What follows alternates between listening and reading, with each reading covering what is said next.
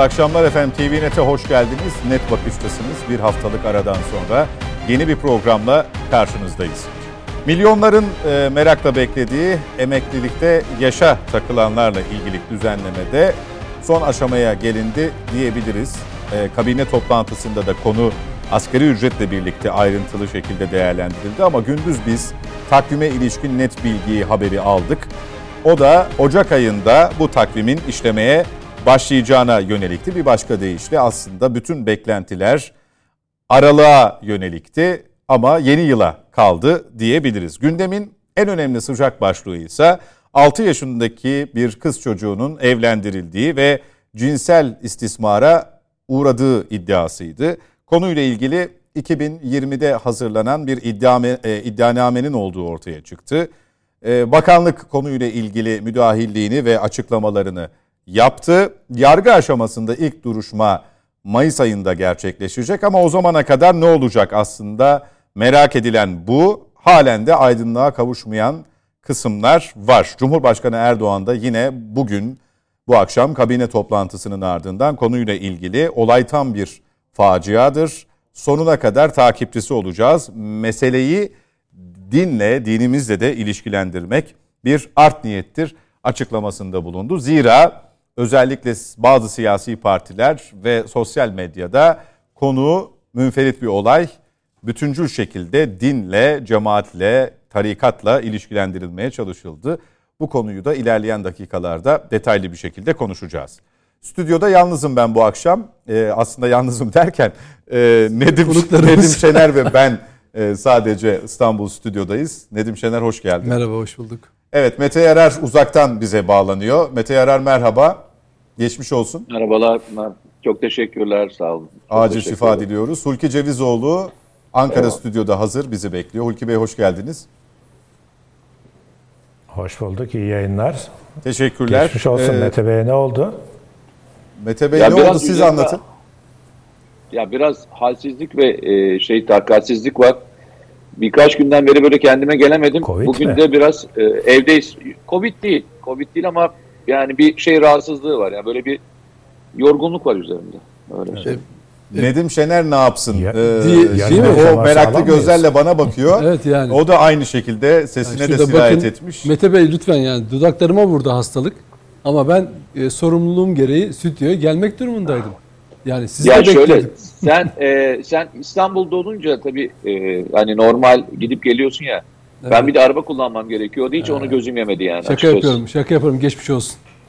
Estağfurullah. Ee, tekrar, tekrar geçmiş olsun. İlerleyen dakikalarda İstanbul 2 numaralı Baro Başkanı Avukat Yasin Şamlı yayınımıza katılacak. Bu cinsel istismar e, hadisesiyle ilgili onu da belirtelim ve e, Hulki Bey ile başlayalım. E, aslında e, EYT bir takvime bağlandı, bağlandığı duyuruldu.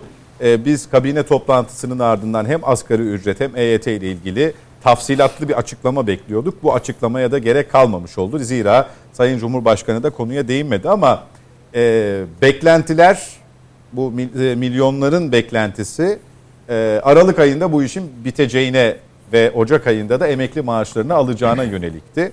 E, biraz bekletiliyor mu? Çeşitli iddialar var işte kaynakla ilgili, yaşla ilgili falan.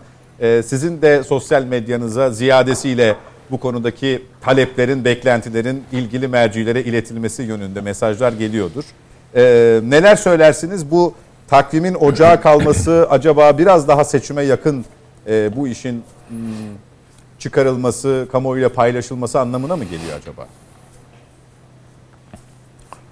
Pek öyle düşünmüyorum. Çünkü bugün de netleşmiş olsaydı yine seçime olumlu. Evet, şimdi geldi ses. E, bugün de netleşmiş olsaydı seçimlere yine de e, iktidar açısından olumlu etkisi olurdu. Yani bir sıkıntı olmazdı. E, seçimlere yakın buradan puan alalım da geciktirelim diye bir düşüncenin olduğunu ben sanmıyorum. E, herhalde çalışma çok ayrıntılı bir çalışma bu. Uzun süredir hani benim de uzman olduğum bir konu değil ama herkes kadar biliyoruz en azından. O, o kapsamda bir değerlendirme yapabiliriz e, uzun yılların birikmiş bir meselesi. Ucu paraya dayanıyor. hakkaniyete dayanıyor. Yani bir haksızlık yapılmamasına işte 1999 öncesi dönemle ilgili, sonraki dönemle ilgili çalışmalar var. E, herhalde çalışmalar bitmedi. Para bakımından bir sıkıntı olduğunu şöyle sanmıyorum. Çünkü yurt dışından da bazı kaynakların geleceğini e, muhalefet söylüyor bunu, eleştirmek adına söylüyor. Filanca ülkeden falanca ülkeden para geliyor, kaynak geliyor diye sevinmeleri gerekirken, yani para bulduk bulduysan sevineceksin değil mi? Bulamadıysan, borç alamadıysan ya da para gelmiyorsa üzülmen gerekirken e, muhalefetin bir kısmında dışarıdan para geliyor diye bir üzüntü var. Sonuç olarak e, yani konuya bağlarsak e, maddi olarak bir sıkıntı nedeniyle gecikmiş gibi gözükmüyor. Çalışmalar e, çünkü dediğim gibi 1999 öncesi durumla sonraki durum arasında tartışmalar var. E, bunu netleştiremediklerini düşünüyorum ben. Yani bir sorun olmaz herhalde hallolur. E, Allah ne verdiyse artık devlette millete verecek demek ki. Peki. Ben olayın biraz daha e, eninde sonunda çıkacağını düşünüyorum. Çünkü e, böyle büyük toplumsal talebe şey e, ne iktidar e, sessiz kalmaz, kalamaz. Seçim yaklaşıyor çünkü önde öyle bir gerçeklik var. İkincisi muhalefetin bu konuda vermiş olduğu vaatler var ama teknik kısmı şu olabilir. Yani hiçbir şey bilmiyorum o konuda. Yani konuşmadım ama şimdi mesela bütçe görüşmeleri yapılıyor. Çalışma Bakanlığı bütçesine ya da e, genel olarak hazineye baktığınız zaman bununla ilgili bir ödeneğin ayrılmış olması lazım ya da bir projeksiyonun yapılması lazım. Belli ki 2000 yani kaynak işinin bitmiş olması lazım. Tabii şimdi toplumun yani bütçe görüşmeleri sırasında EYT'nin yaratacağı e, maliyetin Yükün. tartışılması lazım değil mi? Hepimizin bunu biliyoruz. Şu ana kadar o kısmı hiç gelmedi. Komisyonlar sırasında da bu tartışılmadı. Genel kurulda da pek şahit olmuyoruz bu konuya. Genellikle bu siyasi söylem bazında e, siyasetçilerin söylem bazında kalıyor. Taleplerin dile getirilmesi şeklinde. Tahminim o ki Ocak ayında bunu bitirirler ve bununla ilgili ödeme kısmını da bir sonraki yıla veya bir başka e, bir formülle halledebilirler diyorum. Çünkü 2 milyona yakın insanın emekliliğinden bahsediyorlar. Sadece kamuya değil özel sektöre de bir e, şey var bunun maliyeti var.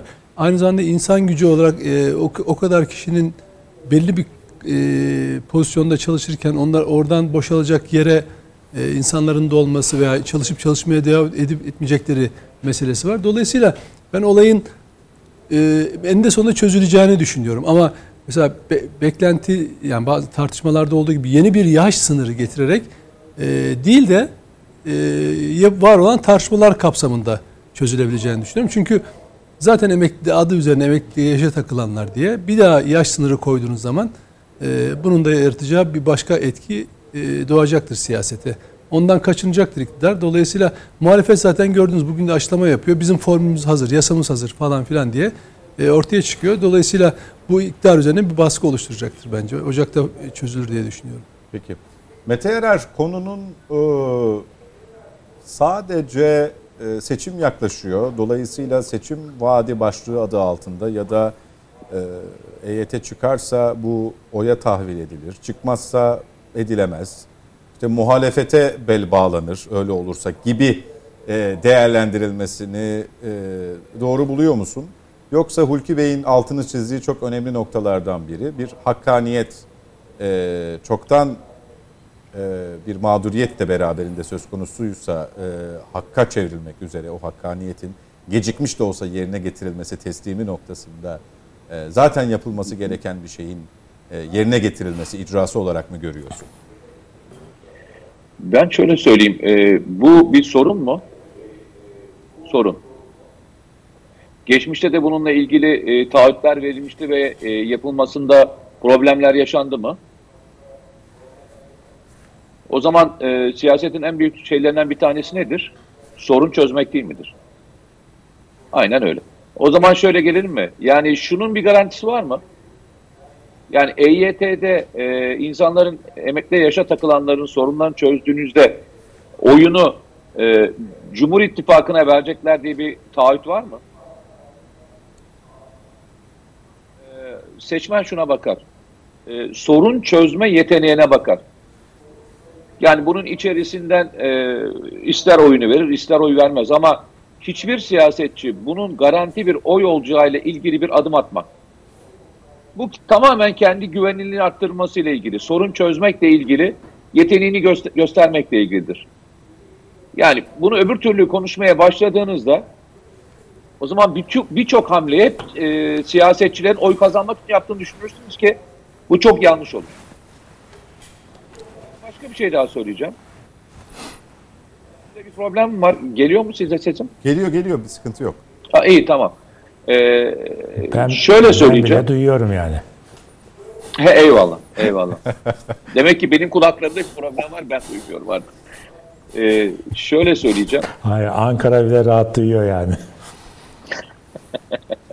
Peki o zaman e, bu yaşanan süreçle ilgili niye geciktiğini soruyorsanız ben e, açıkçası duyduklarımı söyleyebilirim. Şimdi şöyle, e, emekli yaşa takılanlarla ilgili e, sorun çözülme yet, e, olayı gerçekleştiğinde asıl yük kimin üzerine binecek? Sanayideki e, iş adamlarının üzerine binecek. Ve onlar kıdem tazminatı ile ilgili bir formülasyonun yapılmadığı müddetçe bunun çıkmasının hem e, sanayi çökerteceğini hem de e, bir anda emekli yaşa takılanların emekli olmasıyla beraber e, işin dolduramayacağıyla ilgili e, bazı sıkıntılarını anlattıklarını biliyorum. Sonuçta bu olayın birçok tarafı var. Yani emekli yaşa takılan e, çalışanlar olduğu gibi e, çalıştıran şirketlerin de pozisyonları var ve e, bunun devamının sağlanmasıyla ilgili e, bir e, durum yaratılmış durumda. Benim anladığım emekliliğe yaşa takılanlarla ilgili bu işin nasıl olacağıyla ilgili devletin kafasında bir şey yok, problem yok. E, kaynak anlamında da problem yok. Problem e, sanayicinin bunu nasıl karşılayacağıyla ilgili ve iş gücünün nasıl doldurulacağıyla ilgili bir problem var.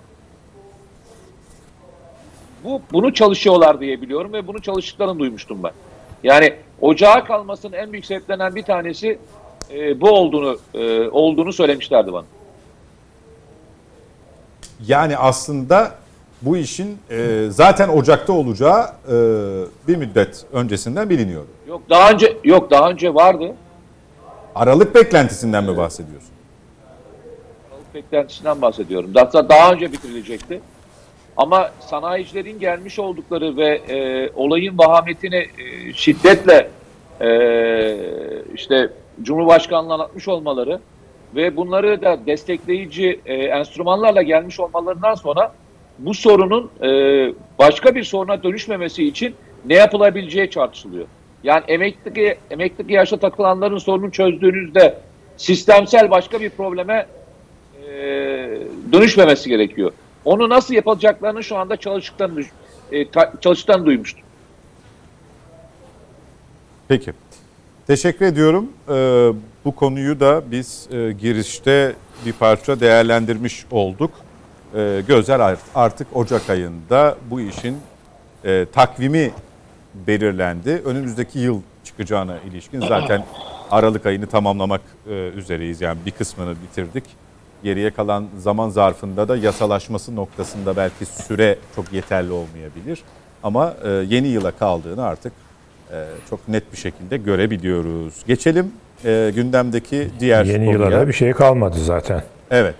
E, gündemdeki diğer konuya e, çocuk yaştaki daha doğrusu bir çocuğun e, küçük yaşta evlendirilmesi ve istismara uğraması ile ilgili e, konu e, tüm kamuoyunu derinden sarstı, etkiledi ve tartışılmaya devam ediliyor.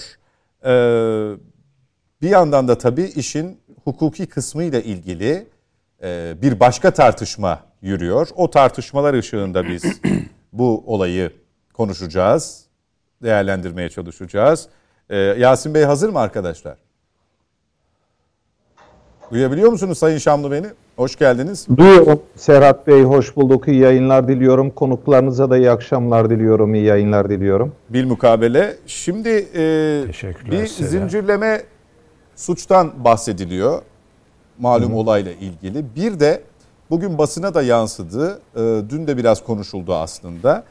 2020 yılında konunun yargıya intikal etmesi bir. İkinci kısım Mayıs'ta ilk duruşmanın gerçekleşecek olması hasebiyle tedbir amaçlı tutuklamanın neden yapılmadığı. Yani bu bir yargı kararı tabii biz bunu sorgulayacak değiliz ama e, geçmişteki örneklerinden hareketle galiba e, bu tür tedbirlerin alınması talebi oluştu. Sizce e, bunun yapılmaması e, ilk etapta savcının takipsizlik kararı vermesi, HSK'nın o savcı ile ilgili inceleme başlatması e, bir işi hukuki olarak konuşalım. Daha sonra diğer konuklarımdan yorumlarını alacağım. Buyurunuz. Hı hı.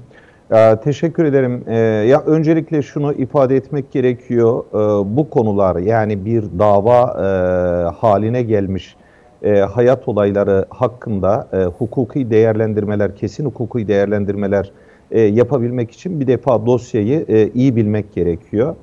E, şunu e, ifade edeyim, e, eğer bir e, hayat hadisesi ile ilgili bir dava açılmış, o iddianame e, haline gelmişse, e, tabii öncelikle adı üstünde bu bir iddianamedir, iddiadır. Yani savcı der ki şu suçların oluştuğu ya da oluşa e, bilmesi anlamında ben yeterli şüpheyi e, taşıyorum ve dava açıyorum. Yani bir hususta e, yeterli makul şüphenin olması davanın açılması için yeterlidir. Ancak e, ceza verilebilmesi için yani mahkemenin ya da hakimin ceza verebilmesi için artık e, şüpheden çıkıp kesin delillerin olması gerekir.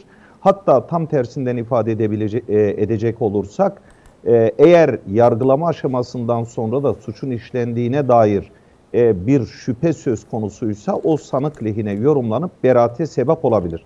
Şimdi bütün bu söylediklerimi bir cümleyle e, özetleyecek olursam bir iddia var ve bu iddiaya istinaden açılmış bir dava var ve bu dava sonunda e, hangi suçun hangi delillere istinaden işlendiği, hangi suçun işlendiği ve o suça hangi delillere istinaden karar verildiğini biz mahkeme kararında, gerekçeli mahkeme kararında görmüş olacağız. Bu tutukluluk meselesi çok tartışılan e, bir konu. Türkiye'de çok tartışıldı. Ama e, bu tür hadiseler yani istismar hadiseleri e, ya da buna benzer toplumda infial oluşturacak suçlar hariç olmak üzere tutukluluğa, tutukluluk tedbirine başvurulması hep eleştirildi. Gerçekten de ceza kanununda bu tutukluluğu düzenleyen madde işte şu şartlar varsa tutuklama kararı verilebilir diye hakime takdir yetkisi veriyor. Yani tutuklama şartları varsa tutuklama kararı verilebilir. Çünkü ceza hukukunda tutuklama bir tedbirdir. Neyin tedbiridir? Mesela suç işlenmiş delillerin karartılma ihtimali varsa o delillerin karartılmasını önleme için bir tedbirdir. Aynı şekilde eğer işte e, sanığın, e, failin kaçma ihtimali varsa e, onu önlemek için bir tedbirdir. Yani sonuç itibariyle tutuklama e, kurumu e, bir tedbirden ibarettir. Eğer şartlar gerektiriyorsa bu tedbire başvurulur, e, gerektirmiyorsa vurulmaz. Bunun takdirini hakim yapar.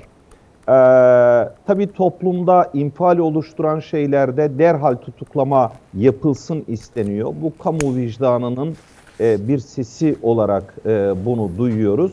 Ama hukuk tekniği açısından baktığınızda da tutuklama şartlarının olup olmadığını mahkeme o dosya özelinde işte biraz önce ifade ettiğim gibi delillerin karartılması, kaçma vesaire bunların olması gerekiyor e, dinleyicilerimiz açısından daha anlaşılabilir olması bakımından şunu söyleyeyim.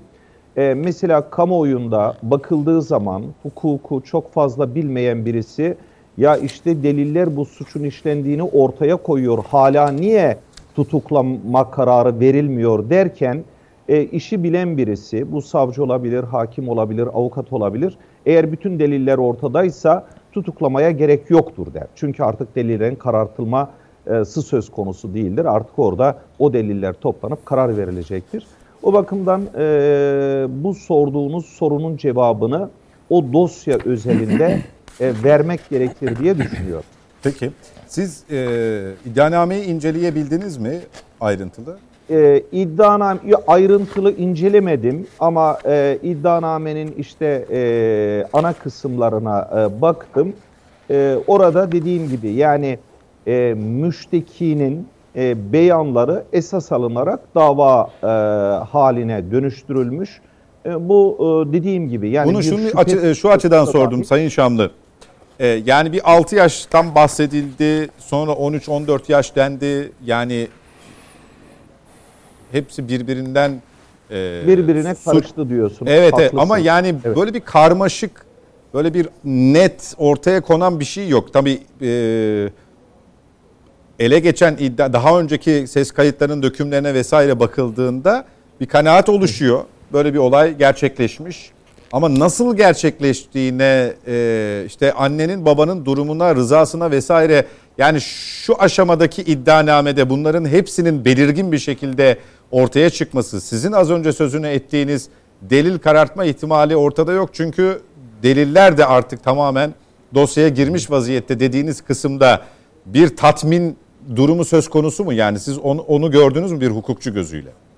Yani şöyle ifade edeyim. Şimdi e, müştekinin ifadeleri e, daha ziyade iddianamenin ana eksenini, omurgasını e, oluşturuyor. Daha belirleyici Çok, galiba onun müştekinin Evet. Yani müştekinin ifadeleri. iddiaları, e, şikayetleri belirleyici olmuş.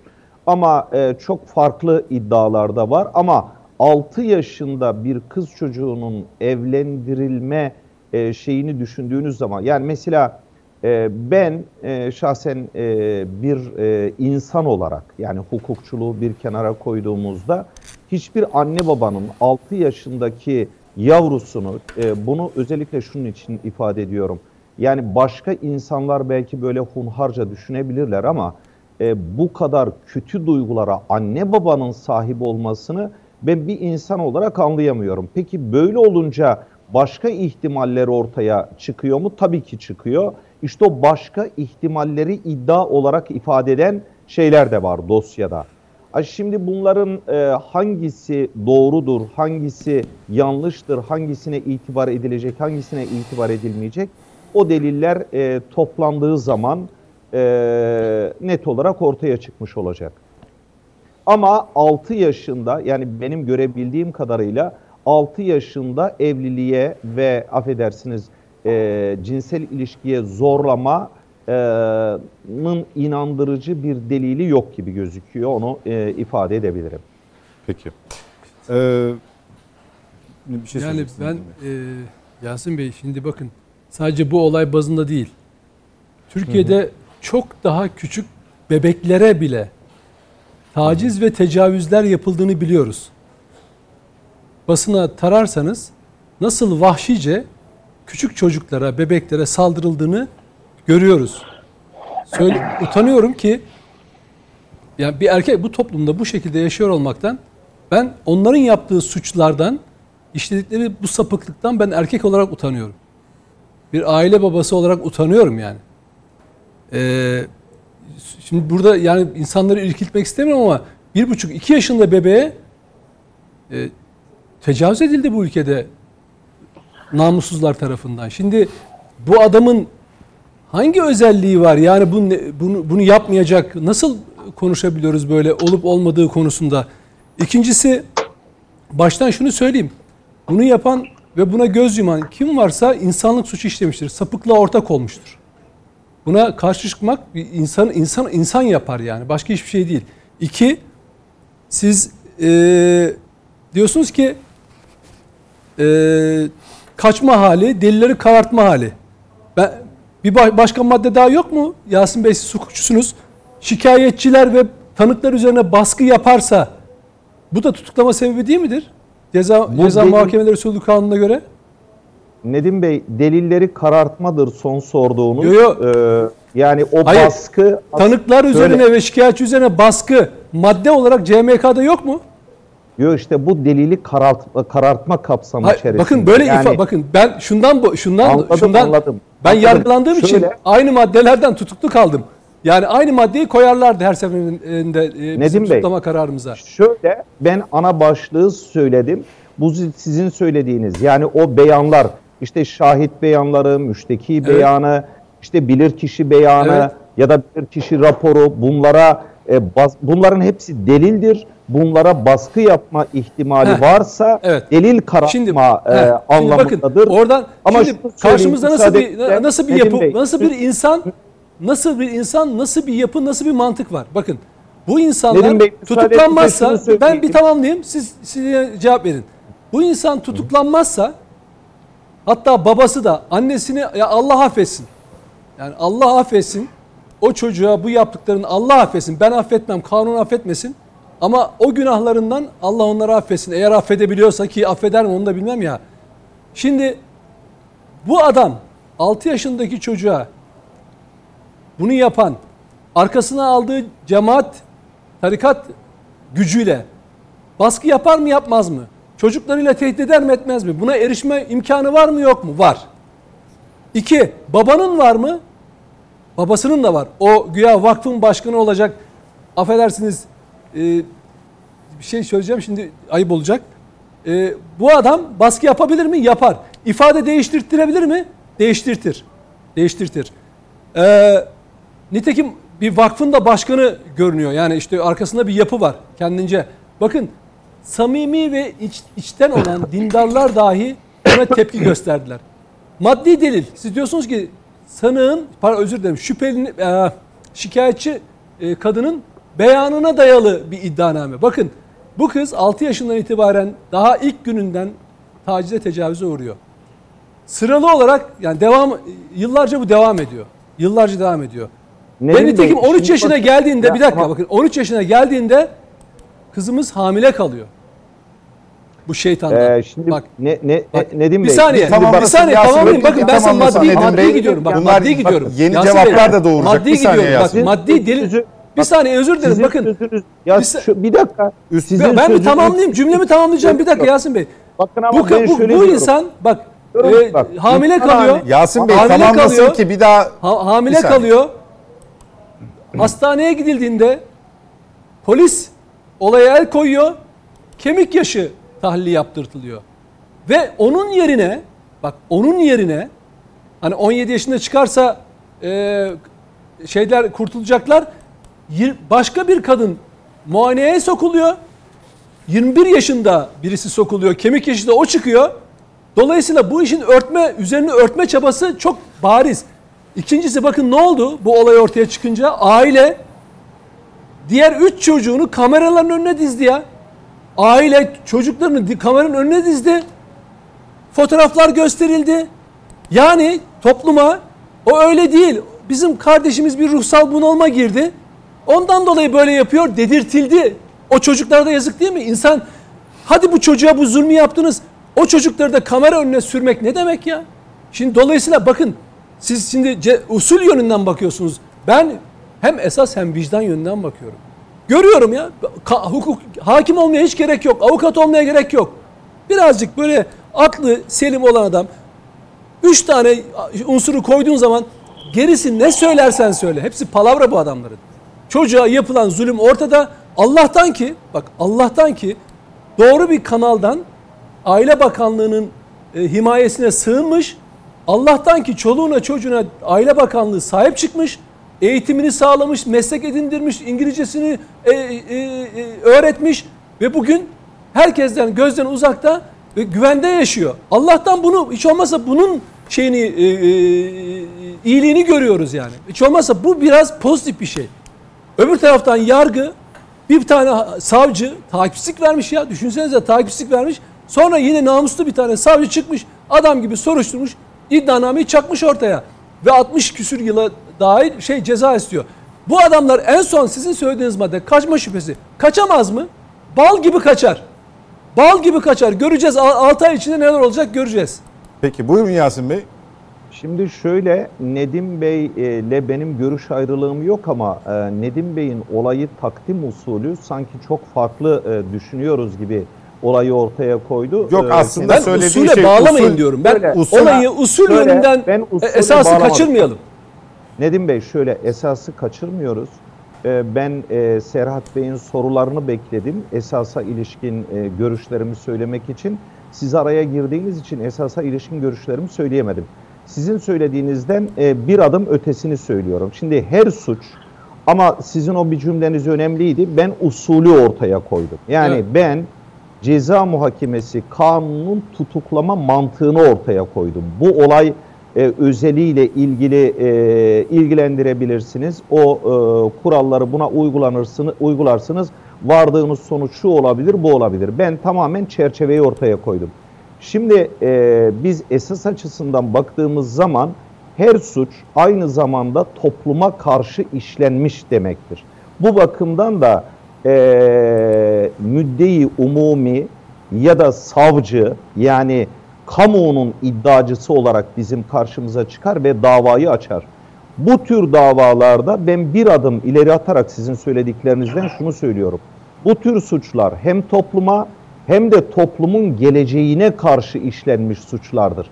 Çünkü çocuklar ve gençler bu toplumun geleceğini oluşturacak bireylerdir. Onlar geleceğin yöneticileridir, işte doktorlarıdır, mühendisleridir, avukatlarıdır.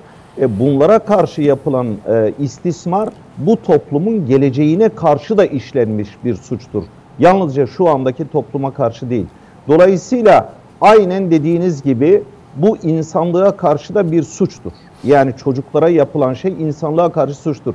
Ama eğer bunu ceza kanunu tekniği içerisinde e, bir hukukçu olarak ifade edecek olursam ben e, insanlığa karşı işlenen suçlar bir maddede sayılı ve bunu orada sayamazsınız. Biz bunu ne olarak e, ifade ediyoruz? İşte biraz önce söylediğim gerekçelerle topluma karşı, insanlığa karşı işlenmiş suç diyoruz.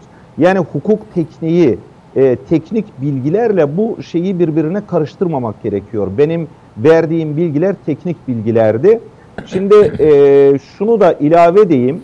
E, aslında e, yani 6 yaş e, açısından e, dosya hakkında kanaatimi e, ifade ettim. En azından bana öyle geliyor. Ama 13-14 yaşındaki bir çocuğun evlendirilmesi de kesinlikle doğru değil. E, hukuka da aykırı. Yani hem insani olarak değil hem hukuka aykırı. Şimdi mukayeseli hukuk açısından baktığınızda da e, diğer ülkelerde de işte Almanya, İtalya birçok ülkeyi sayabilirsiniz. E, genel bir ilke söyleyeyim. Eğer orada zorunluluk varsa 16 yaşındaki birisi ancak hakim izniyle yani bir anlamda mahkeme kararıyla evlenebilir. 17 yaşındaki e, ebeveynin, kanuni temsilcinin izniyle evlenebilir. Kendi iradesiyle evlenebileceği yaş bir izin almadan e, evlenebileceği yaş 18'dir. Yani dolayısıyla mukayeseli hukuk açısından da bakıldığı zaman e, bu yaşlar tespit edilmiş. Bu yaşların altındaki evliliklerin hem hukuka aykırılığını hem de e, insani anlamda e, bu çocuklara karşı kamu vicdanı yar, yaralayan suçlar olduğunu ifade edebiliriz. Dolayısıyla şey konusunda farklı düşünmüyoruz. Ama tutuklama noktasında ben genel ilkeleri söyledim. Ha siz şunu söyleyebilirsiniz. Bu somut olayda kaçma tehlikesi vardır. Delilleri karartma tehlikesi vardır. Bunu söyleyebilirsiniz, gerekçelendirebilirsiniz o görüşünüzü. E ben de söyleyebilirim, gerekçelendirebilirim. Tersini söyleyip gerekçelendirenler de e, olabilir. E, şimdi bir de şunu söyleyeyim. Mesela siz o konuda e, daha rahatsınız. E, ben çok fazla rahat değilim. Hukukçu olmam hasebiyle e, rahat değilim. Bunu da e, anlayışla karşılamanızı e, rica ediyorum. Şöyle bu ülkede mesela şu tür şeyler yaşandı. E, yılını hatırlamıyorum ama Ümraniye sapığı diye e, bütün gazetelerde manşet edildi bir kişi. E, daha sonra intihar etti ve yapılan yargılama neticesinde o intihar eden şahsın o olayla ilgisinin olmadığı ortaya çıktı. Yani dolayısıyla bu tabii ki insani anlamda da bir dramdır ama hukukçu açısından çok çok önemlidir. Ee, biz mesela stajyerlerimize hep şunu anlatıyoruz. Ee, bir tarafı dinlediniz, çok haklı olduğunu görebilirsiniz. Hatta şöyle bir duygu yaşayabilirsiniz. Ya artık başka bir şey dinlemeye gerek yok. Bu tamam. Ee, bu benim kafamda şekillendi. Ama kesinlikle karşı tarafı dinleyin. Onun mesela savunmaya kutsal diyoruz. Niye diyoruz? E, dikkat ederseniz e, bu bahsettiğimiz e, suçları işleyenlere dahi hukuk, kanun son söz senindir diyor. Savunmanı yap diyor. Dolayısıyla hukukun e, böyle bir hassas yönü var. Ben o ilkeleri ortaya koymaya çalışıyorum. Bu somut dava e, özelinden de farklı olarak ama dediğim gibi e, bu bence de e, hakikaten hem topluma hem de e, toplumun geleceğine karşı işlenmiş e, bir suçtur. Çocuğa karşı istismar. Bakın bu somut olayı ben gene e, burada bir hüküm vermiyorum. Çünkü e, sonuç itibariyle bizim şu andaki konuşmalarımız da e, hakimler, savcılar üzerinde etkili olabilir. Ben bunun da bir vebal olduğunu düşünüyorum. Dolayısıyla oradaki e, yargıya intikal etmiş konularda daha çok bunu yargı mensuplarına e, bırakmak gerekiyor. Ama biz e, ifade ettiğiniz gibi kamu vicdanını e, temsil anlamında ya da işte bağlı bulunduğumuz kuruluşları temsil anlamında ya da sırf kendimizi, şahsımızı, vicdanımızı e, tatmin anlamında bu davalara e, gidip orada gözlemci olabiliriz. Benim de başkan olduğum baro e, olarak biz bu davada gözlemci olacağız. Adaletin tecellisi için elimizden gelen mücadeleyi vereceğiz. E, çok net olarak söylüyorum. Başka bir televizyonda da söyledim bunu. E, dünya görüşünün aynı olması falan filan değil. Annemiz babamız olsa dahi hiç gözümüzü kırpmadan adalet ne gerekiyorsa onun yapılmasını savunacağız. Hiç tereddütünüz olmasın. Peki. E, Sayın Cevizoğlu e, sizin görüşlerinizi almak isterim bu konuyla ilgili. E, bu tartışmaya, istismar tartışmasına herkes kendi cephesinden de bakıp bir takım e, mütalalarda bulunuyor ama neticede e, hukuken esas ve usulü ayırmakla beraber galiba bu infial noktasını en başta tutmamız gerekiyor. Serhat Bey bir şey daha söyleyeyim e, Hulki Bey kusura bakmasınlar. Mesela eski ceza kanununda toplumsal infial bir tutuklama sebebi. Evet, evet. Yani. Buyurunuz evet. Hulki Bey. Şimdi biz hukukun ayrıntılarını tartışabiliriz burada. Roma hukukuna kadar da gidebiliriz ama hakikaten toplumsal bir infial var.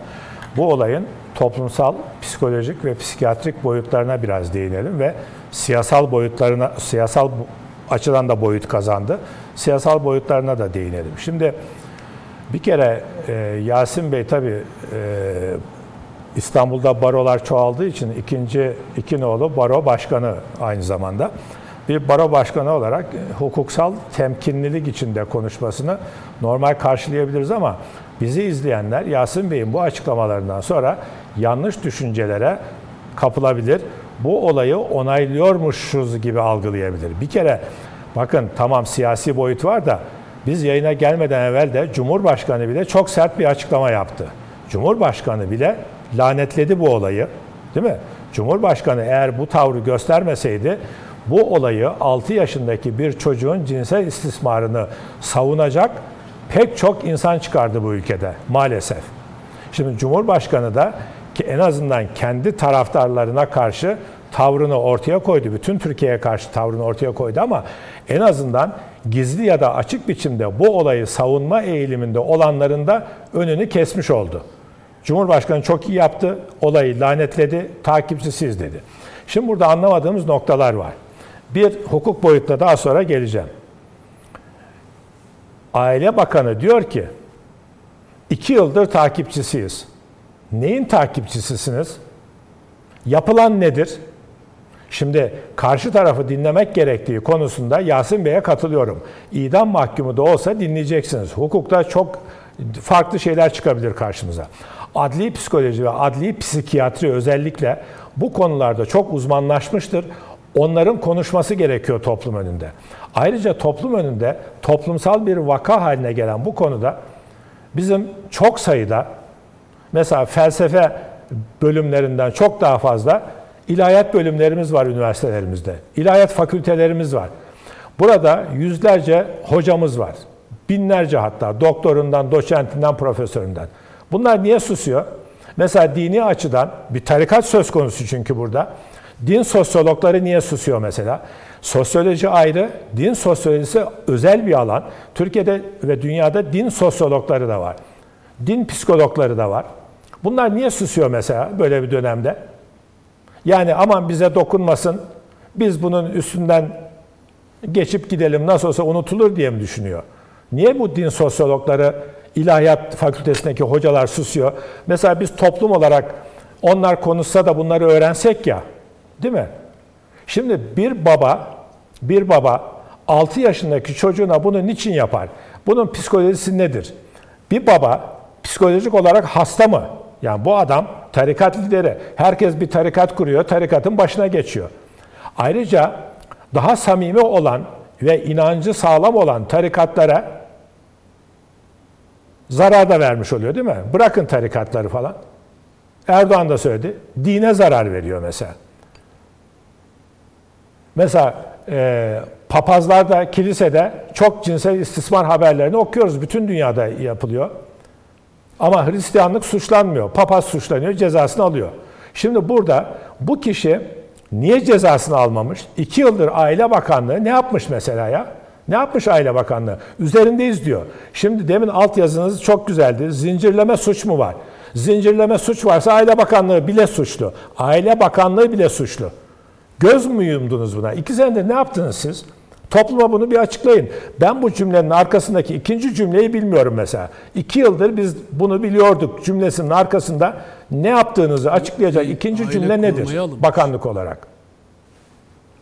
Hulki Bey aile Ee, genç aile hanım, korumaya hanım alınmış ve da çocuklar korumaya kime alınmış. karşı? Soruşturma soruşturma boyutuna geçilmiş zaten, Zaten süre içinde. affedersiniz boşanma gerçekleşmiş Hulki Bey. Tabii. Ee, Aile Bakanlığı e, davayı takip ediyor müdahil olarak. Yani O faillerin cezalandırılması için. Onları eğitimine yani üstleniyor. ta- Bunun affedersiniz takipçisiyiz derken e, kastedilen davayı takip ediyoruz. Faillerin cezalandırılması için muhtemelen onu e, kastettiler. Bir de Hulki Bey e, devam etsin şunu e, ben e, biraz önce ifade ettim. Hani bunu eğer e, bir baba değil de bir başka insan yapıyorsa buna hasta diyebiliriz. Yani psikolojide, e, psikiyatride böyle bir hastalık var biliyoruz. Ama baba e, böyle bir hastalık ben şahsen bilmiyorum. Yani o bakımdan aklım hafsalam e, alamıyor e, nasıl yani baba, bir baba, baba hasta bir olamaz anne. mı?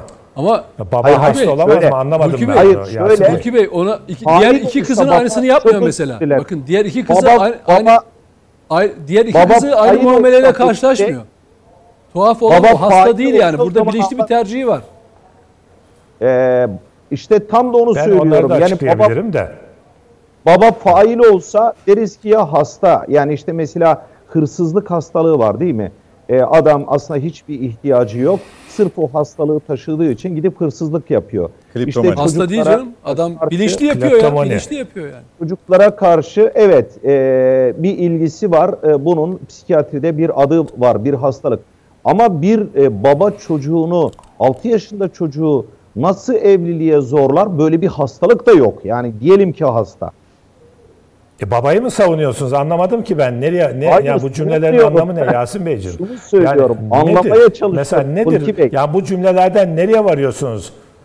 Ben şunu söylüyorum. Ya baba diyorum hasta ki, olamaz diyorsunuz. Nedir peki? Ne olabilir baba? Ne olabilir Ee, baba? Şöyle e, birçok şey olabilir. Ya kızına Ama kıyan, burada- bebek bebek burada- yaşındaki kızına kıyan bir cani. Hulki Bey anlayacağımız bu. Adam diğer iki kızına aynısını yapmamış ama o büyük kızına yapmış bunu. Bilinçli olarak o kızını tövbe tövbe Hepsine mi Cani yaparsa yani, hasta kıymış yani. Nedim? Sevgili Nedim, sevgili Nedim, hepsine bütün kızlarına yaparsa hasta, birine yaparsa hasta olmuyor mu? Hayır hayır. Ya Eğer ben psikolojik Yo, şunu söylemeye çalışıyorum. Ben Birçok bak, boyutuyla. psikolojik olarak dedi yani şey ha- hastalık olarak tartışılmaz bu.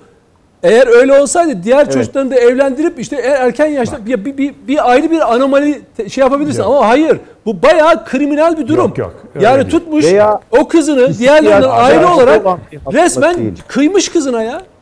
Caninin teki yani. Yasin Bey geleceğim size tekrar. Bir Hulki Bey tamamlasın e, müsaadenizle. Tabii, tabii. Bir adam hem cani, hem hasta, hem sapık, birçok unsuru bir üzerinde taşıyabilir. Şimdi izin verirseniz hukuk boyutunu Yasin Bey söylesin de ben adli psikoloji eğitimi almış bir insanım. Yani psikoloji master'ı da yaptım. Bu konuları da epeyce çalıştık. Yani hukuk uzmanıysa ben de orada sosyolog yazıyordu demin altyazı olarak ama aynı zamanda ben psikoloji eğitimi alan yüksek eğitimi alan bir insanım. Adli psikoloji vakalarını inceledik biz biliyoruz. Şimdi babanın ailede ailenin televizyon karşısına geçip de video çekip yaptığı açıklamaları da izledik. Efendim bize niye yapmadı? Mazeret olamaz. Böyle bir açıklama mazeret olamaz. E, onun çok nedenleri olabilir. Biz buradan teşhis koyamayız ama mevcut okuduğumuz vakalardan şunu söyleyebiliriz. Bunun için uzman olmaya da gerek yok ama bunların eğitimini almış birisi olarak söylüyorum. Baba bu çocuğa fırsat bulup yapmıştır bu melanetleri. Ötekilere fırsat bulamamıştır. İtirazlar gelmiştir. Anne itiraz etmiştir. Başka toplumsal olaylar olmuştur. Baba e, biz bir vakitten, bir tarihten sonra e, farklı düşünmeye başlamıştır. Başka yere yönelmiştir. Bir baba 6 yaşındaki çocuğunu damat ve kendi vekili yani tarikatının vekili olacak kişiye nasıl teslim edebilir? O zaman biz bu insanın psikolojik profiline bakıyoruz. Geriye doğru bakıyoruz bu adamın profiline, bu kişilerin profiline. Muhtemelen bu babada da aynı sapkınlık vardır. Çünkü bunu başkasına kızını başkasına sunarak 6 yaşındaki bir çocuğu başkasına sunan kişi kendisi de hem kendi kızına hem başkalarına da benzerlerini yapmıştır. Bütün psikoloji vakaları bunu gösteriyor. Şimdi biz buna rağmen tabii ki hukukun önemine değineceğiz. Buna rağmen hukuk karar verecek. Bugüne kadar hukuk niçin karar vermemiş? Bir Gülşen, sanatçı Gülşen olayını yaşadık. İmam hatiplere bir laf etti diye bilmem kaç sen ay önce o bulundu, çıkarıldı. Anında tutuklandı değil mi? Sonra bırakıldı. Sonra eve hapsine alındı. Yani hakaret etti. Kimseye tecavüz etmedi. Fuhuş yapmadı. Yani bir hakaret suçu işledi. Sonra salı verildi zaten. Ama bir haftada Gülşen'e işleyen bu adalet, bu mahkeme, bu hukuk niye burada işlemiyor? Kim suçlu diye sordunuz. Altyazıda da zincirleme suç mu var? Şimdi burada tutuklan, tutuklan, tutuklanıp tutuklanmayacağı tartışılıyor ya medyada ve toplumda. Kim tutuklanacak burada tutuklanacaksa? Damat denen kişi mi? Ona kızını sunan baba mı? Buna karşı çıktığı söylenen ama engel olma ihtimali olmasına rağmen engel olmayan anne mi? Hep birlikte mi? Zincirleme bir suç var burada. Anne de şunu diyebilir. Ben buna engel olmak istedim ama babanın baskısı falan filan diyebilir. E bunu kanıtlaması gerekir. Şimdi diyorum ya idam mahkumu da olsa hukuk işlemesi gerekiyor. Mahkeme niçin bunu bu kadar uzattı ve Mayıs ayına 5,5-6 ay sonra yattı hala. Gülş, sanatçı Gülşen olayında bir haftada harekete geçen polis ve savcı burada niye 6 ay sonrasına gün atıyor? Niye toplumu 6 ay daha infial halinde bekletiyor? Burada bilmediğimiz siyasal gelişmeler mi var? Niçin siyasete koz olarak bunu veriyor? Seçimlere giderken, Türkiye önemli bir seçime giderken böyle bir olay üzerinden insanların bunu kullanmasına niçin izin veriyor hukuk? Bu da bir enteresan. Şimdi iddianame, iddia bu, iddia bu. İddia bu ama yani sadece iddia deniyor ama mahkeme kabul etmiş ciddi şeyler var demek ki burada. İki yıldır duruşması olmamış mı bu işin? Bu olay iki sene önce oldu deniyor. İlk duruşması yapılacak deniyor. Ben yanlış biliyorsam bu maddi hata olmasın düzeltelim. İlk duruşması mı 6 ay sonra yapılacak? Bu nasıl vurdum duymazlıktır. Şimdi bunun üzerinden toplumsal açıdan dini inanç grupları ve İslamiyet'i de eleştirmek için fırsat kollayanlar çıktı ortaya. O zaman siz bu insanların suçunun tespit edersiniz hızlıca. Cezasını verirsiniz ve dine de zarar vermemiş olursunuz. Siyasette de bunu beceriksiz siyaset e, beceriksiz ve başarısız siyasetleri nedeniyle çökmekte olan bir gruba da malzeme vererek onları yeniden canlandırmış olmazsınız. Şimdi Montaigne'in lafıydı galiba ya da Montesquieu'nun kim, kimin olduğu çok önemli değil ama bir sosyolog ve psikoloğun e, e, felsefecinin lafı diyor ki tek tek namussuz olan insanlar toplu halde hepsi namuslu olurlar ve birisini taşlarlar. Şimdi buna fırsat vermeyeceksiniz. Hukuk olarak, idare olarak buna fırsat vermeyeceksiniz. Bu olayı mahkeme ne karar verecek biz karışamayız. Ama muhalefetin etkisinde mi kalacak mahkeme? İktidarın etkisinde mi kalacak? Bunlara izin vermeyin kardeşim. Bir an evvel hızlıca sonuçlandırın. Hani hukukçuların çok kullandığı bir söz var. Geç gelen adalet adalet değildir diye. Adaleti hızlı bir şekilde tecelli ettireceksiniz ve bu tartışmalar da bitecek. Toplumu niye böyle diken üstünde tutuyorsunuz seçim öncesi? Ee, İslamiyet'e mesela biz bu ilahiyat hocalarından ve dini inanç gruplarının liderlerinden duymak istiyoruz. Hepsi susuyor. Siyasetçiler konuşuyor ve medya konuşuyor. Ya burada bunun uzmanı olan ilahiyatçıların konuşması gerekmez mi? Mesela ilahiyatçı olsaydı yanımızda bu toplantıda şunu soracaktık. İslamiyet'te dinen kaç yaşında evleniliyor? Geçmişte neler oldu diye soracaktık. Bunu yapan insanlar kendilerine bazı konuları ve olayları geçmişte referans mı alıyor acaba? Biz bunu soracağız. Peki bugünkü medeni kanunumuz 18 yaşından önce evlenmeye izin vermiyor. Baktık çok olağanüstü durumlarda işte ana babanın rızasıyla falan filan iki kişinin evlenecek kişinin de rızası falan gerekiyor ama taraflardan birisi bile mesela kız da olan evet dedi baskı altında veya değil yaşı küçük evlenecek ee, bir tarafın annesi babası da evet dedi ama karşı taraf hayır derse gene evlenmek mümkün değil yasamıza göre. Yani tüm tarafların rızası olması lazım ve mahkeme kararı gerekiyor. Ya 6 yaşında bir çocuktan söz ediyoruz sonuç itibariyle. Böyle bir şey olabilir mi? Yani bunun savunulacak neresi var? Ha savunulacak yeri varsa da mahkemesini hızlıca görürsünüz, muhakemesini yaparsınız. Bir an evvel biter. Kim neyi savunuyor? Belgeler nedir? Kanun ne diyor ona bakarsınız. Şimdi bir e, olayı, toplumsal olayı siyasete alet ettiniz. Ortalık karıştı.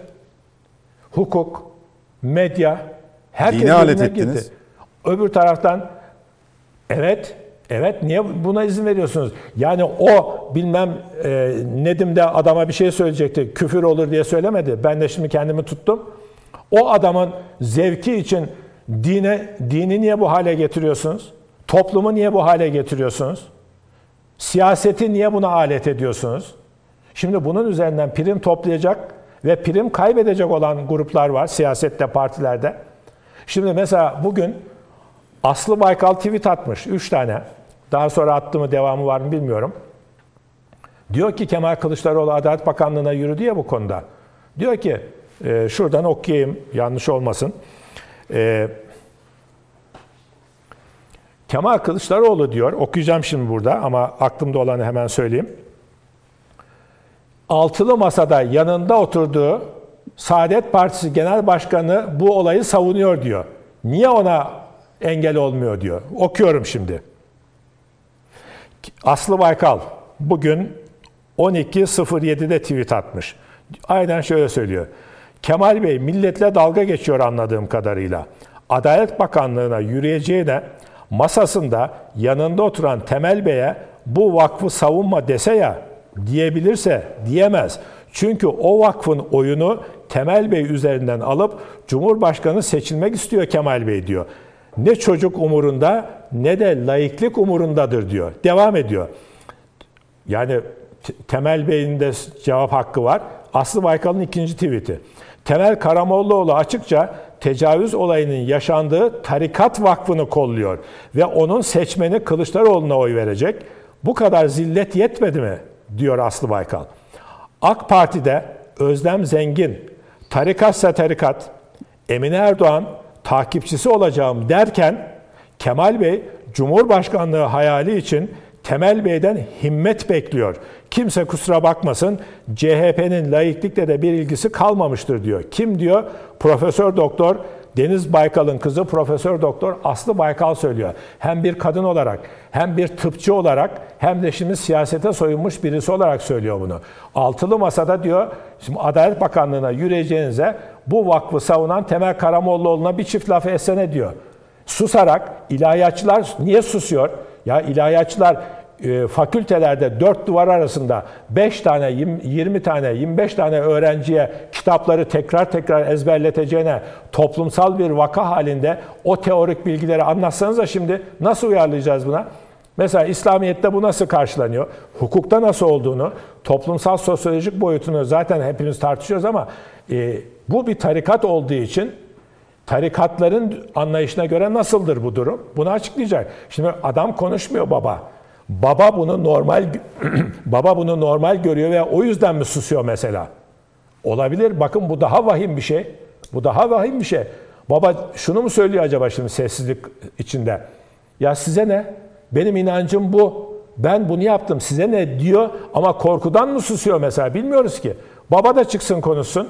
Ama ilahiyat hocaları niye susuyor? Büyük vebal altındalar. Peki. Efendim biz toplumda o kesimi bu kesimi e, korkutmayalım diyorlarsa e, yani yazık okumalarına yazık okuduğunuz bilgi toplumsal pratiğe dönüşmeyecekse ister sosyolojide, ister psikolojide, ister matematikte ama şimdi ilahiyatta din bilimleri diye bir bilim var. Din bilimciler niye susuyor? Onların da vebali büyük. Toplumu aydınlatma görevleri tam da şimdi. Yoksa sustuktan sonra bir yıl sonra çıkıp da bize e, dini bilgilerle e, şey vermesinler. Cübbelisi cübbesizi yani cübbelisi ve cübbesizi çıkıp konuşsun. Her zaman reklamını, propagandasını yapan insanlar çıkıp konuşmalıdır diye düşünüyorum. Peki. Ee, Yasin Bey'in bağlantısında bir sorun oldu zannediyorum. Tekrar dönecek aramıza. Bu esnada biz konuyla ilgili Mete Yarar'ı dinleyelim. Şimdi söylediklerim e, e, herkesin konuşmasından sonra olduğu için e, sanki konuşmacıların üzerine konuşuyormuş gibi algılanmasın. Yani yani bir cevap hakkı doğuracak bir şey söylemeyeceğim. Ya o bunu söyledi ben üstüne konuşuyorum değil. Kendi e, düşüncelerimi e, aktaracağım. E, birincisi şöyle söyleyeyim. E, demin Nedim girdi olayın. E, bu olayın birincisi bir defa ortada bir e, 6 yaşında veya 13 yaşında hangi yaşı derseniz deyin ikisinde de Türkiye Ceza Kanunu'na göre e, suç teşkil eden bir durum var. Çünkü bu tartışmanın içerisinde şöyle bir mevzuya doğru gidiliyor. Yani 6 yaş e, olayı gerçek değilse 13 yaştakinde bir problem yokmuş gibi bir algıya doğru gidilen bir yerdeyiz. Önce bir defa onu ortadan kaldıralım isterseniz değil mi? Yani oradaki herkes bununla e, bir problem olmadığı için söylüyorum, devam ediyorum. Yani zaten böyle bir, bir şeyi e, hukuken olarak e, savunmak mümkün değil. Ama tartışmanın içerisinde böyle yanlış yere doğru giden bir e, durum var. Onu bir defa baştan söyleyeyim. İkincisi e, Nedim söyledi. Çok doğru söyledi. E, arkasından Hulki Bey üstüne basa basa e, söyledi.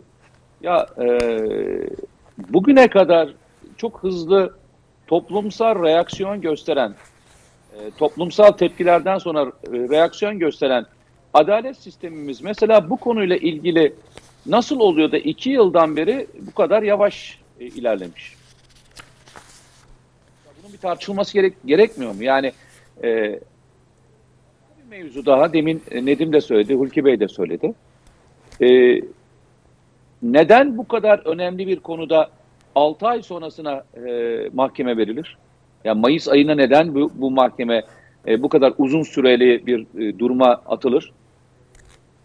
Ve Adalet Bakanlığı bu mahkemenin e, şu andaki e, eğer deliller toplantıysa e, öne çekilmesiyle ilgili bir karar alamazlar mı? Yani bunu e, öne çekmesiyle ilgili Adalet Bakanlığı'nın bir... Şimdi e, onu şey... soracaktım. Yasin Bey bağlansın. Evet. Çok yerinde bir soru. Tam o noktada ben bir şey ekleyeyim Öyle mi? Bey. Bir, sa- tabii, bir tabii, buyurun, buyurun, buyurun Ülke Bey. Yok, Lütfen bak, buyurun Ülke Bey. Ha, şimdi tam o söylediğiniz noktada Cumhurbaşkanı bugün cevabını verdi. Dedi ki mahkemesi yakında. Ben de not almıştım buraya söylemeyi unuttum. Siz söyleyince şimdi tam yeri. Mahkemesi yakında dedi. Galiba bu dediğiniz şekilde Adalet Bakanlığı öne çekme ya da mahkeme itirazlar karşılığında yani bu teknik, hukuki teknik bakımından ne gerekiyorsa yapılıp mahkeme öne çekilecek gibi. Yoksa Mayıs ayında olsaydı Cumhurbaşkanı bugün bu olayı evet, lanetlerken tamam. yakında yani demezdi 6 ay sonrası için. Burada. Evet, ben o zaman sorularım aramızda. Mete Bey devam Yasin edin lütfen. Bey de, Yasin Bey de aramızdayken bu soruları sorayım en azından. E, hukukçu cevap, e, hukukçu olarak bir, bizi aydınlatırsa çok memnun olurum. Yasin Bey duydunuz Mete mu Bey, en son sorumu? Belki Şimdi bir daha tekrarlayayım mı? Öne çekilmesi kısmını duydu evet. Yani e, ben e, teker teker yo, yo, tamamını bir Yasin Bey bir tamamını ha. alalım. Araya da gitmek zorundayım. Dönüşte zaten hepsini e, tek tek cevaplayacağız. Mete Erer ee, devam edin lütfen. Lütfen buyurun. Birinci sorum şuydu. E, birinci sorum tekrarlayayım e, tam olarak duysun diye söylüyorum. E, iki yıl öncesi açılmış bir dava ve e, 6 ay sonrasına da yine ilk duruşma için süre verilmiş 6 ay sonrasına. Bu kadar uzun bir süre neden verilir? Adalet Bakanlığı devreye girip ilk duruşmayı öne alma şansı var mı diye sordum. Birinci sorum bu. Yani ben tek tek sorayım. İkinci sorum, hı hı. E, bu işin içerisinde demin de e, siz de Yasin Bey de söyledi. Yani işin esas kısmı ile usul kısmını birbirinden ayıralım dedi. Doğrudur ben de ayırarak ilerlemeye çalışıyorum. E, demin Hulki Bey'in sorduğu soruyu ben de tekrarlamak istiyorum. Yani e, bu işin içerisinde e, Gülşen'in tutuklanmasındaki reaksiyon, e, reaksiyonla bu reaksiyonsuzluk arasındaki e, hukuki çelişkiyi soruyorum ben. Birisinde reaksiyonun hızı, diğerinde hiç reaksiyon göstermemenin arasındaki hukuki anlamda farklılığın e, şeyi nedir? Yani birisinde e, kiyle bugünkü olayı birbiriyle karşılaştırma şansımız var mı? Üçüncüsü yani mesela Yasin Bey şunu diyebilir. Birisi elma birisi armut da diyebilir. Bilemiyorum yani o yüzden e, kendisine sormak istiyorum. Üçüncü konu e, Nedim söyledi. Dedi ki bu olayın içerisinde yaşanan süreçlere baktığınızda e, bir etkileşim ya doğrusu bir etkileme e, sistemi etkileme ile ilgili bir gayretin olduğunun işaretlerini ben görüyorum dedi. Yani işte yerine sahte kişinin sokulmasından tutun da daha önce takipsizlik kararını verilmesi, e, daha sonra işte bununla ilgili itiraz eden doktorla ilgili yapılan işlemler yanlış hatırlamıyorsam veya daha sonraki yapılan süreçlerle ilgili e, hani etkileme hani demin de dendi ya hani bütün sürecin delilleri toplanmıştır ama sürecin delilleri toplandığında e, işte artık buna gerek görülmeyebilir. Bir etkileşim olduğu e, olayın e, tanıklarının birçoğunun aynı ortam içerisinde hayatlarını devam ettirdikleri gibi bir süreci de hukuk göz önüne almaz mı? Ee, Benim hep insani olarak sorularım. Bunların hepsi... Bir saniye, evet. Bir soru daha var. Yasin Bey bir Hı. soru daha var. Buyurun. Bitireceğim. Ondan sonra Buyurun. tekrar sizin söylediklerinize göre ama yanlış anlamayın sizi eleştirmek adına sormuyorum. Estağfurullah. Benim kafama takılan hukuki sorular. Hukuki soru. Lütfen rahat Yok yok niye Aha. eleştireyim canım? Ay niye eleştireyim canım? Yani hukuki soruları sizden almak istiyorum. Çünkü Eyvallah. toplum da bu soruları soruyor bizim gibi. Biz de sade vatandaşız yani. Dördüncü Hı-hı. soru belki hani hepimizin de merak ettiği konulardan bir tanesidir. Demin toplumsal infialden bahsettik ve toplumun bu olaylar konusundaki e, bu kadar e, sürecin içerisindeyken e, yaşanan sürecin toplumdaki yıkımını Hı hı. bu kadar göz ardı edebilir mi? Yani e, isterseniz bunu e, çocuk hakları deyin, isterseniz buna kadın hakları deyin, isterseniz buna e, dini değerler deyin, isterseniz buna ahlak deyin. Ne derseniz deyin. Yani dört ana temel sayabilirim. Bunu çoğaltacak yılan yüzlerce insan vardır. Bu, bu kadar yıkımı bizim adalet sisteminin yavaş işlemesi içerisinde acı çekerek, acı çekerek Bakın bu şunu da söyleyerek söylüyorum. Gerçeğinin ortaya çıkması adına söylüyorum. Acı çekerek yavaş yavaş e, çekmek zorunda mıyız? Ee, çok teşekkür ee, ediyorum. Yasin Bey e, evet. özür dilerim. Bir reklama gideyim müsaadenizle. Dönüşte tamam, daha evet, geniş olur. vaktimiz olsun. Tamam. Çünkü bu sefer soruları tamam. bölmüş olacağım. Ee, tamam. Araya gidiyoruz efendim. Sonrasında devam edeceğiz net bakışa. Bizden ayrılmayın. Yeniden birlikteyiz efendim. Net Bakış'a devam ediyoruz. Nedim Şener, Hulki Cevizoğlu, Mete Yarar ve Yasin Şamlı ile birlikteyiz. Birazdan kendisine veda e, edeceğiz. Konu başlığımızı değiştireceğiz.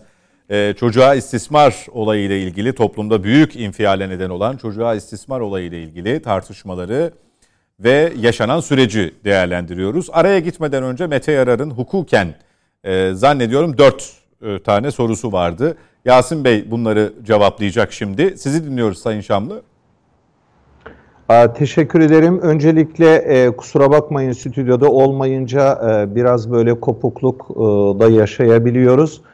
E, Mete Bey'in sorularını not aldım. Dört tane e, soruya cevap vereceğim ama e, eğer eksik not aldımsa çünkü seste biraz kesik kesik geliyordu. Uyarırsanız e, ona göre cevaplarımızı e, daha genişletebiliriz eğer farklı not alma söz konusuysa. E, bir de ben e, konuşmaları dinleyemedim. En son dinlediğim Hulki Bey'in işte diğer çocuklara karşı bir suç işlenmemiş olması e, o çocuğa karşı da bir suç işlenmediği anlamına gelmez e, yorumuydu.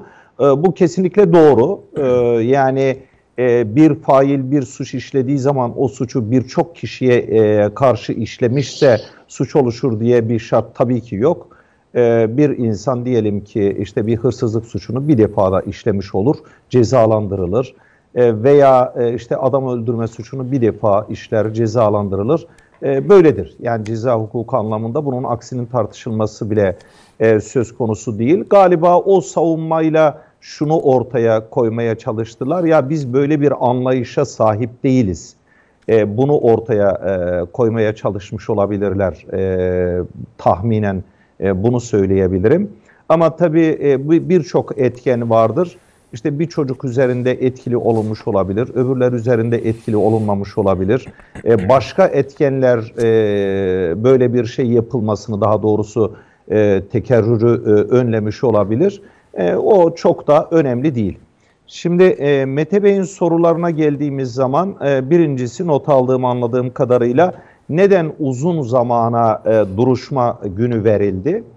E, bu tabi e, yargı sisteminde e, maalesef çokça eleştirilen e, bir konu. Ağır cezalarda da özellikle uzun e, bir e, süreye duruşma e, verilebiliyor işte deliller toplansın falan diye. Tabi orada bir e, gerçekten e, hani gereksiz bir uzatma var mı? Bunu da ancak o e, mahkemenin iş yüküne, dosya yüküne e, ve bu dosyanın e, durumuna bakarak e, ancak anlamamız e, gerekir. E, tabii ki geciken adalet adalet değildir. Bu cezada da böyledir, işte hukuk davalarında da böyledir. O bakımdan da birçok e, kanunlarda değişiklik yapılarak e, muhakemenin hızlandırılması, e, bir an önce itilaflar hakkında karar verilmesi e, hedeflendi. Bununla ilgili çok değişiklikler yapıldı. Ama bu sorun e, maalesef tamamen e, çözülemedi. E, o bakımdan devam ediyor. Ama dediğim gibi e, bu dosya özelinde e, mahkemenin e, bir hatası var mı bu kadar e, uzun süre e, duruşma günü verilmesinde? Dediğim gibi mahkemenin dosya yüküne, iş yüküne e, bir bakmak gerekiyor adil olmak bakımından. E, tabii ki e, kamu vicdanı, e, hepimizin vicdanı e, her türlü davanın özellikle de böyle toplumu ilgilendiren davaların e, çok süratle sonuçlandırılması ama adil sonuçlandırılması. Yani bunu bir hukukçu olarak ilave, et, ilave etmek zorundayım.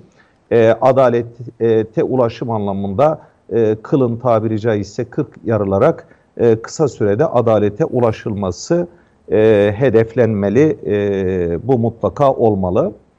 E, reaksiyon göstermekte başka davalarla bunu e, kıyas etti Mete Bey. E, şunu ifade edebilirim buna cevap anlamında e, Mete Bey. Şimdi e, basına, kamuoyuna e, mal olmuş davalar e, biraz daha toplumun e, gözü onlar üzerinde olduğu için e, muhtemelen mahkemelerde veya kamuoyu da biraz daha e, bu konuda hassas davranabiliyorlar. Sonuç itibariyle hakimler, savcılar da, hukukçular da bizler de e, insanız, toplum, basın e, bir miktar şey yapabiliyor. E, yani e, etkili olabiliyor. E, bu dava biraz önce e, Hulki Bey de ifade etti. İşte dava açılalı iki yıl olmuş ama kamuoyuna mal olması e, yeni olması hasebiyle toplumda yeni bir infial e, oluşmuş oldu. Toplumdaki infialden bahsediyorum. Yoksa buna muttali olanların infiali mutlaka olmuştur. Yani biz ne kadar hassassak e, bunu buna muttali olan insanlar da kendimiz gibi bilmemiz lazım. Onlar da çok etkilenmiştir. Onlar da lanetlemiştir. Onlar da e, faillerin e, bir an önce cezalandırılmalarını e, istemiştir. Dolayısıyla ben reaksiyonda e, çok böyle bir farklılık olduğu kanaatinde değilim.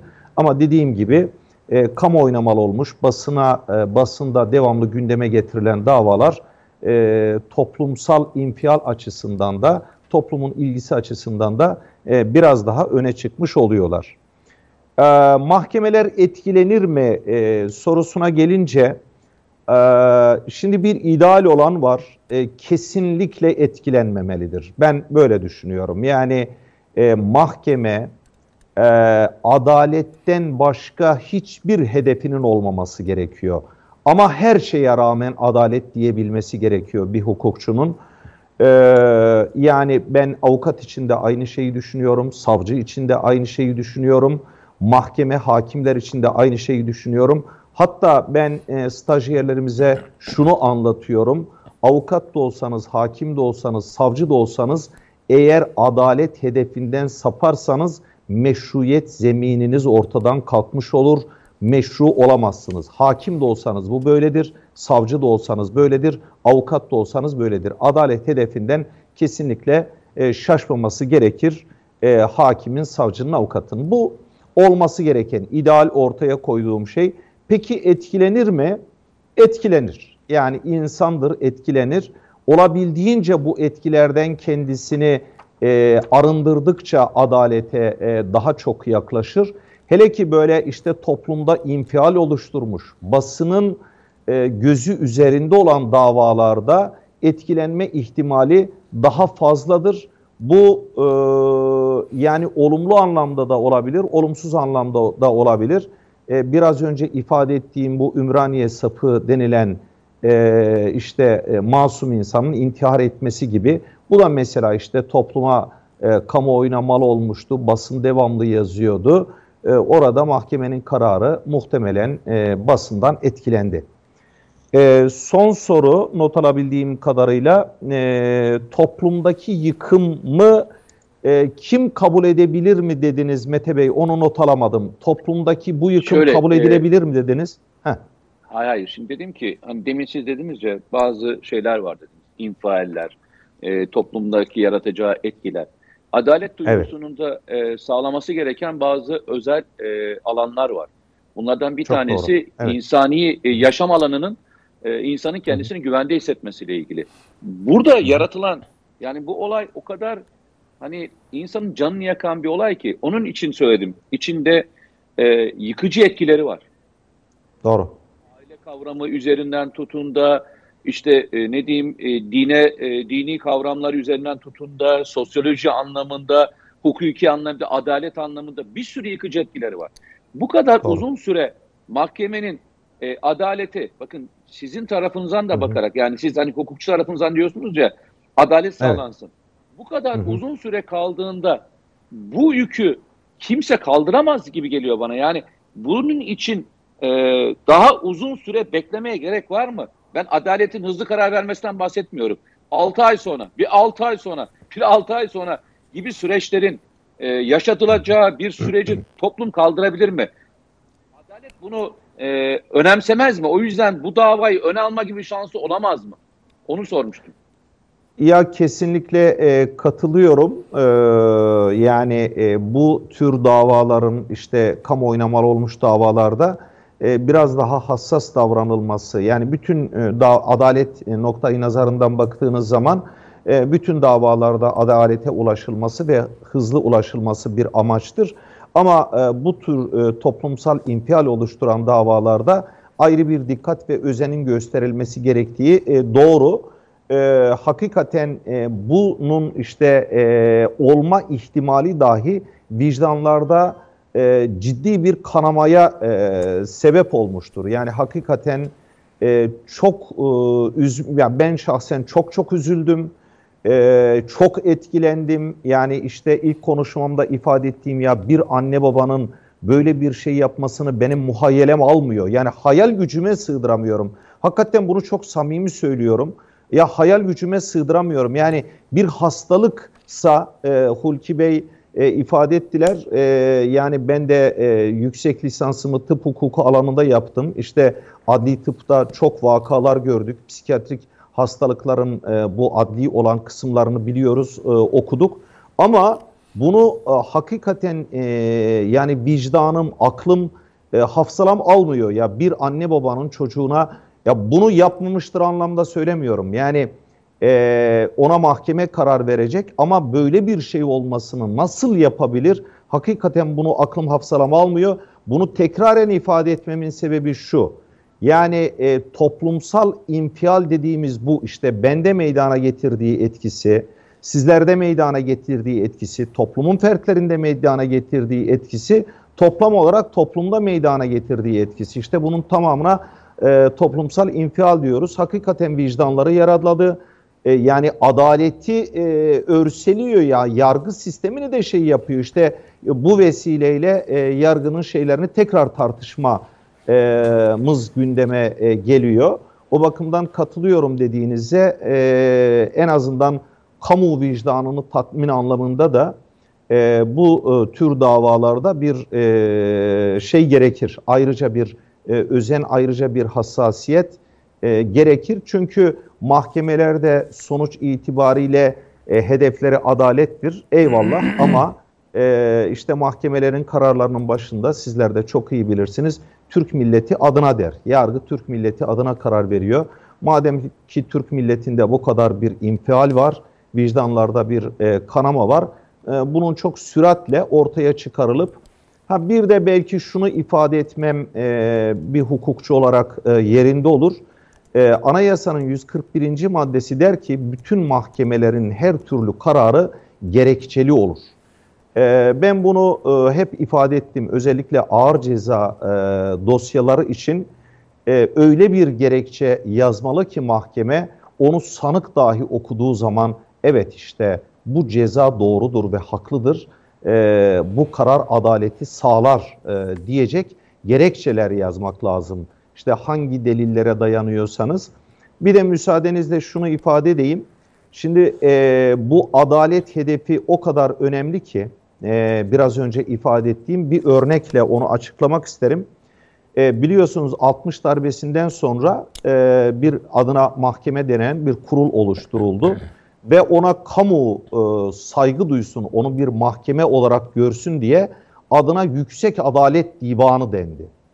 Ama onun verdiği kararlar toplum vicdanında hiç makes bulmadı, meşru kabul edilmedi. En sonunda da Türkiye Büyük Millet Meclisi o mahkemenin verdiği bütün kararların hukuka aykırı olduğunu bir kanun olarak ortaya çıkardı. O bakımdan ben adaleti çok çok önemsiyorum. Yani hakimin de, savcının da, e, avukatın da yani bütün hukukçuların e, meşruiyet zeminini ortadan kaldırır. Adalet hedefinden sapılması. Adalet bu kadar önemli her şeye rağmen. Yani toplumsal baskıya rağmen de bakın yani e, yanlış anlaşılma ihtimali olmasına rağmen bunu da ifade edeyim. Hakikaten adalet bu kadar e, sihirli bir kavram. Bütün tarih boyunca insanlığın peşinden koştuğu bir ideal kavram, hiçbir şeye kurban edilecek bir kavram değil. O bakımdan e, yani toplum olarak da e, üzerimize düşeni yapmamız gerekiyor adalet noktasında. Tekraren ifade etmem gerekirse e, biz de baro olarak bu davada gözlemci olacağız. Gözlemci olacağız bazı hukukçu meslektaşlarım şunu e, şey yapabilirler neden e, müdahil olmuyorsunuz da davaya dahil olmuyorsunuz da gözlemci olmayı düşünüyorsunuz? Ben şimdi onu soracaktım. Gele, ee, Yasin Bey, e, meslektaşlarınızdan önce.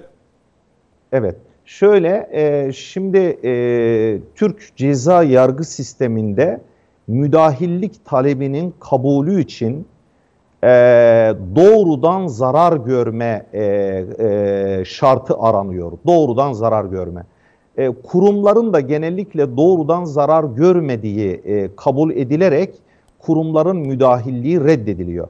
Biz de bir hukuk kurumu olarak reddedilecek bir talepte bulunmanın çok isabetli olmayacağı yani kişi olarak e, bu taleplerde bulunabiliriz. Bu taleplerimiz reddedilse de çok önemsemeyiz.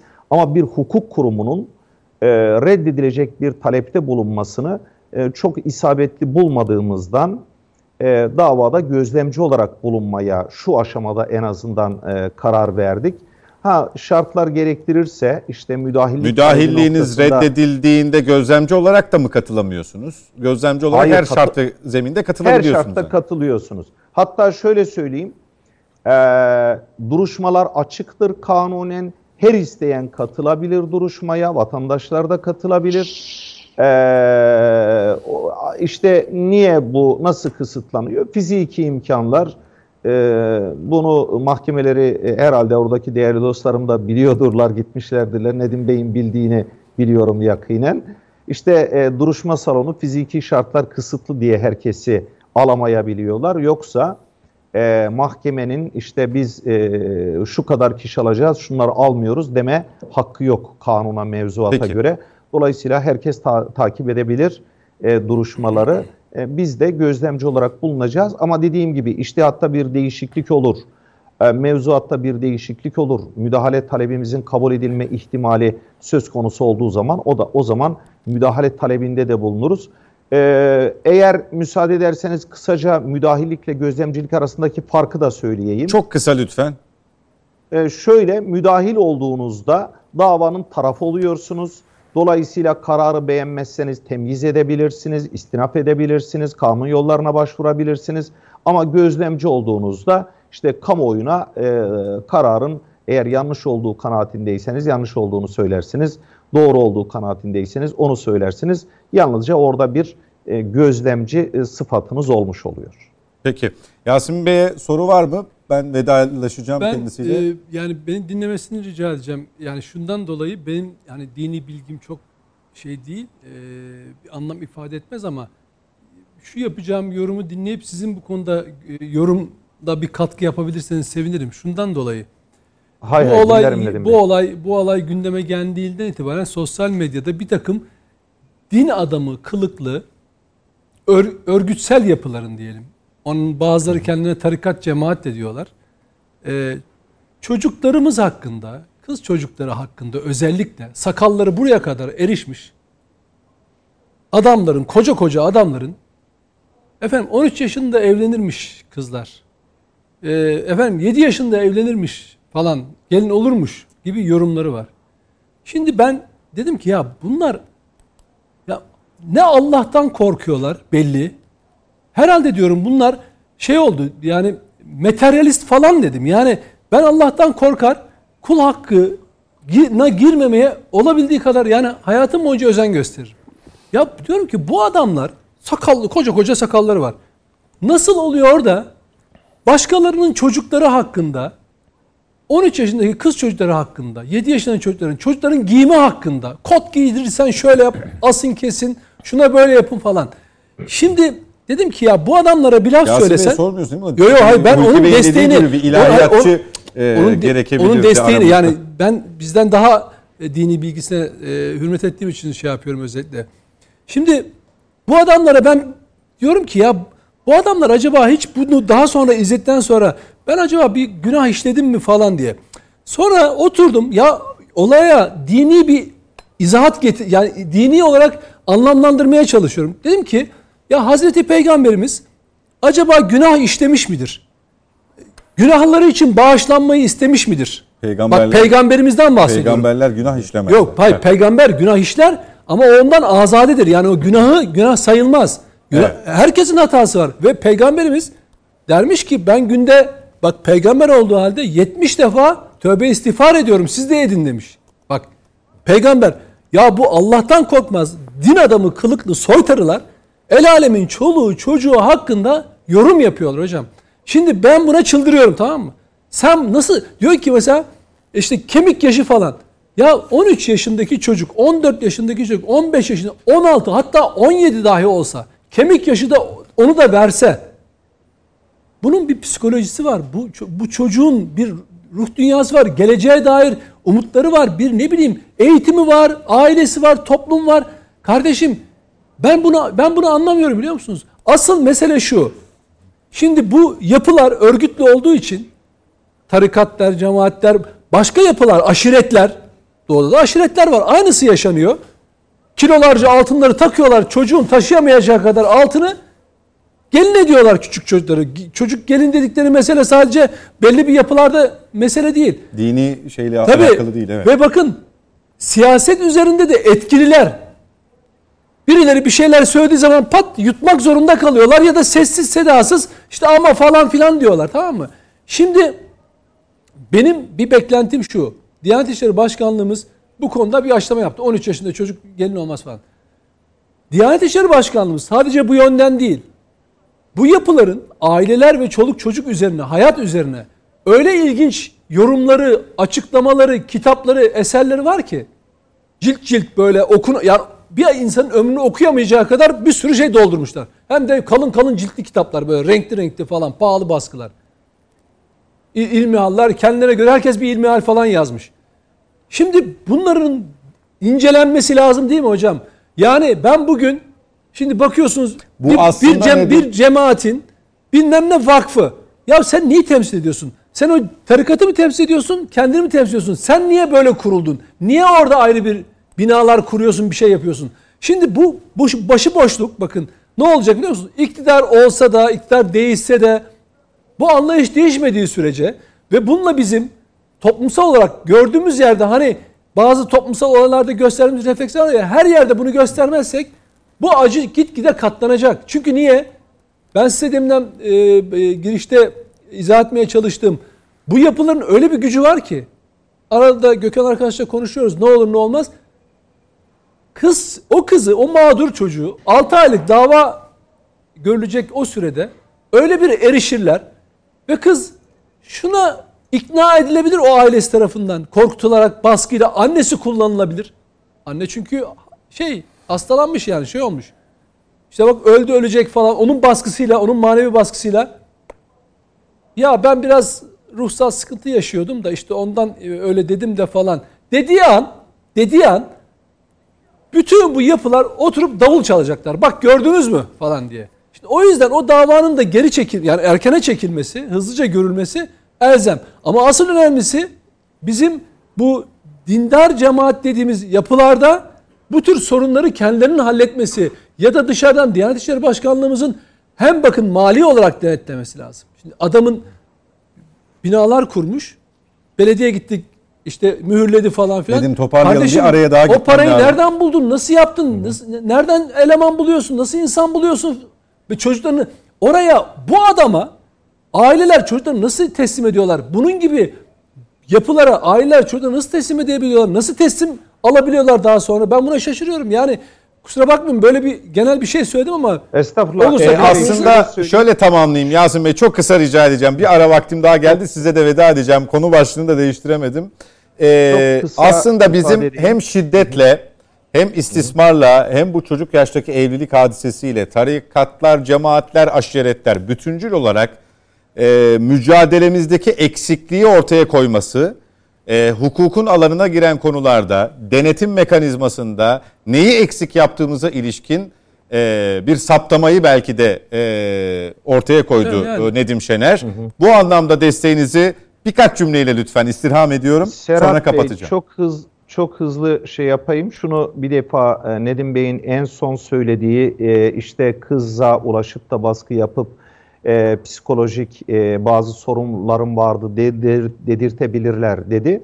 E, Nedim Bey dostum hiç şüpheniz olmasın e, çünkü orada hakim savcı şuna bakacak adli tıpa gönderecek kızın gerçekten psikolojik sorun olup olmadığına dair adli tıptan rapor alacaktır. Kimse e, kızın beyanına inanmaz. O bakımdan kamuoyunda endişesi olmasın, sizin de endişeniz olmasın.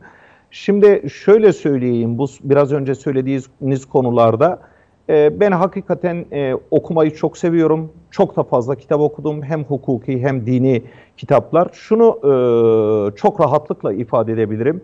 Bu kadar okumalarımda şunu gördüm. İslam insan fıtratına, aklına, mantığına hiç aykırı bir hükmünü görmedi. Bunu e, bir defa e, bir tespit olarak şey yapabilirsiniz.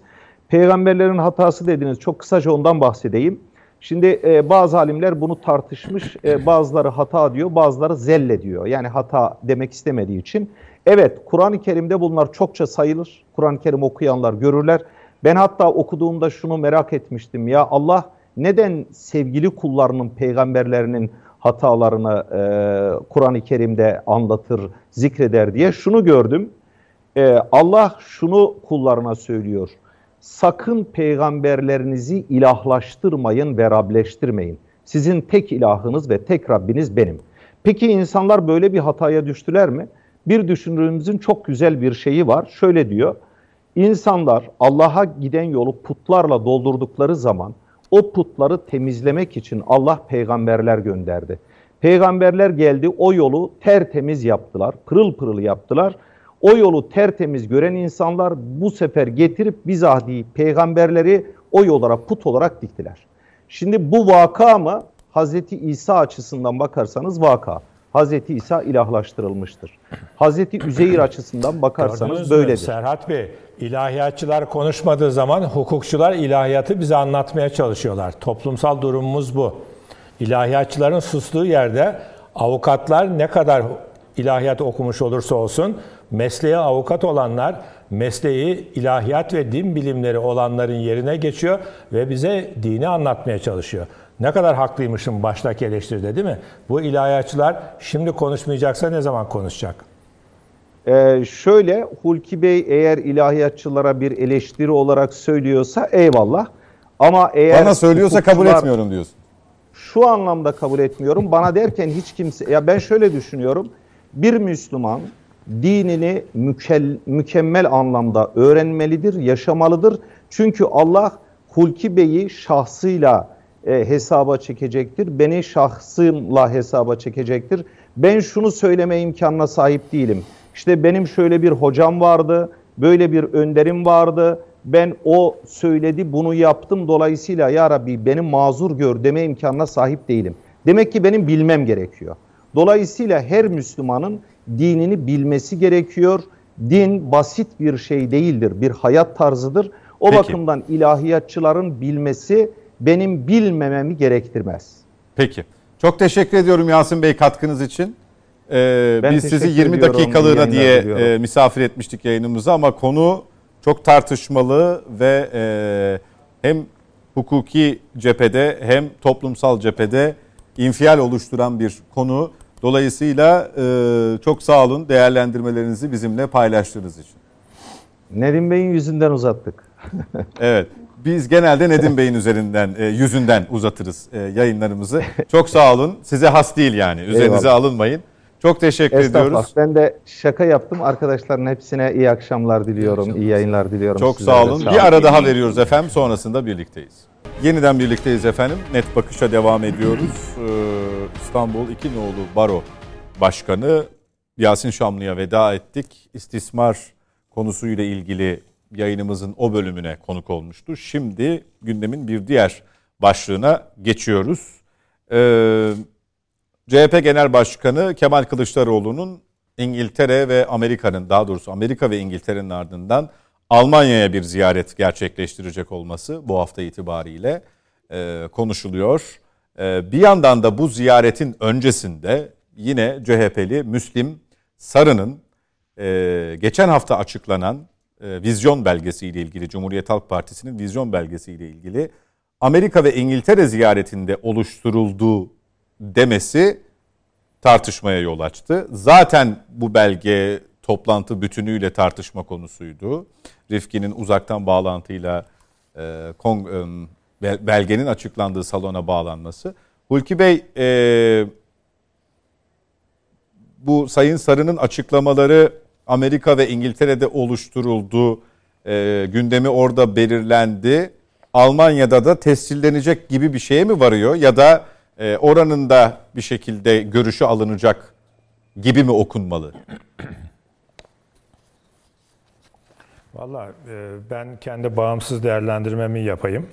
Bir kere deminki bölümle ilgili kapattık orayı. Zamanda kalmadı bu konulara. De, e, vurguladınız doğru. Ha onunla ilgili e, Cübbeli bilebilir. Ahmet Ha. e, Hoca Efendi'den bir üç gün önce bir Twitter mesajı paylaşmış izleyicilerimiz. E, lanetlediğine yönelik. E, İsmail Ağa cemaatinden de bugün bir açıklama geldi ama o da gecikmiş, çokça gecikmiş bir açıklama diye eleştirildi.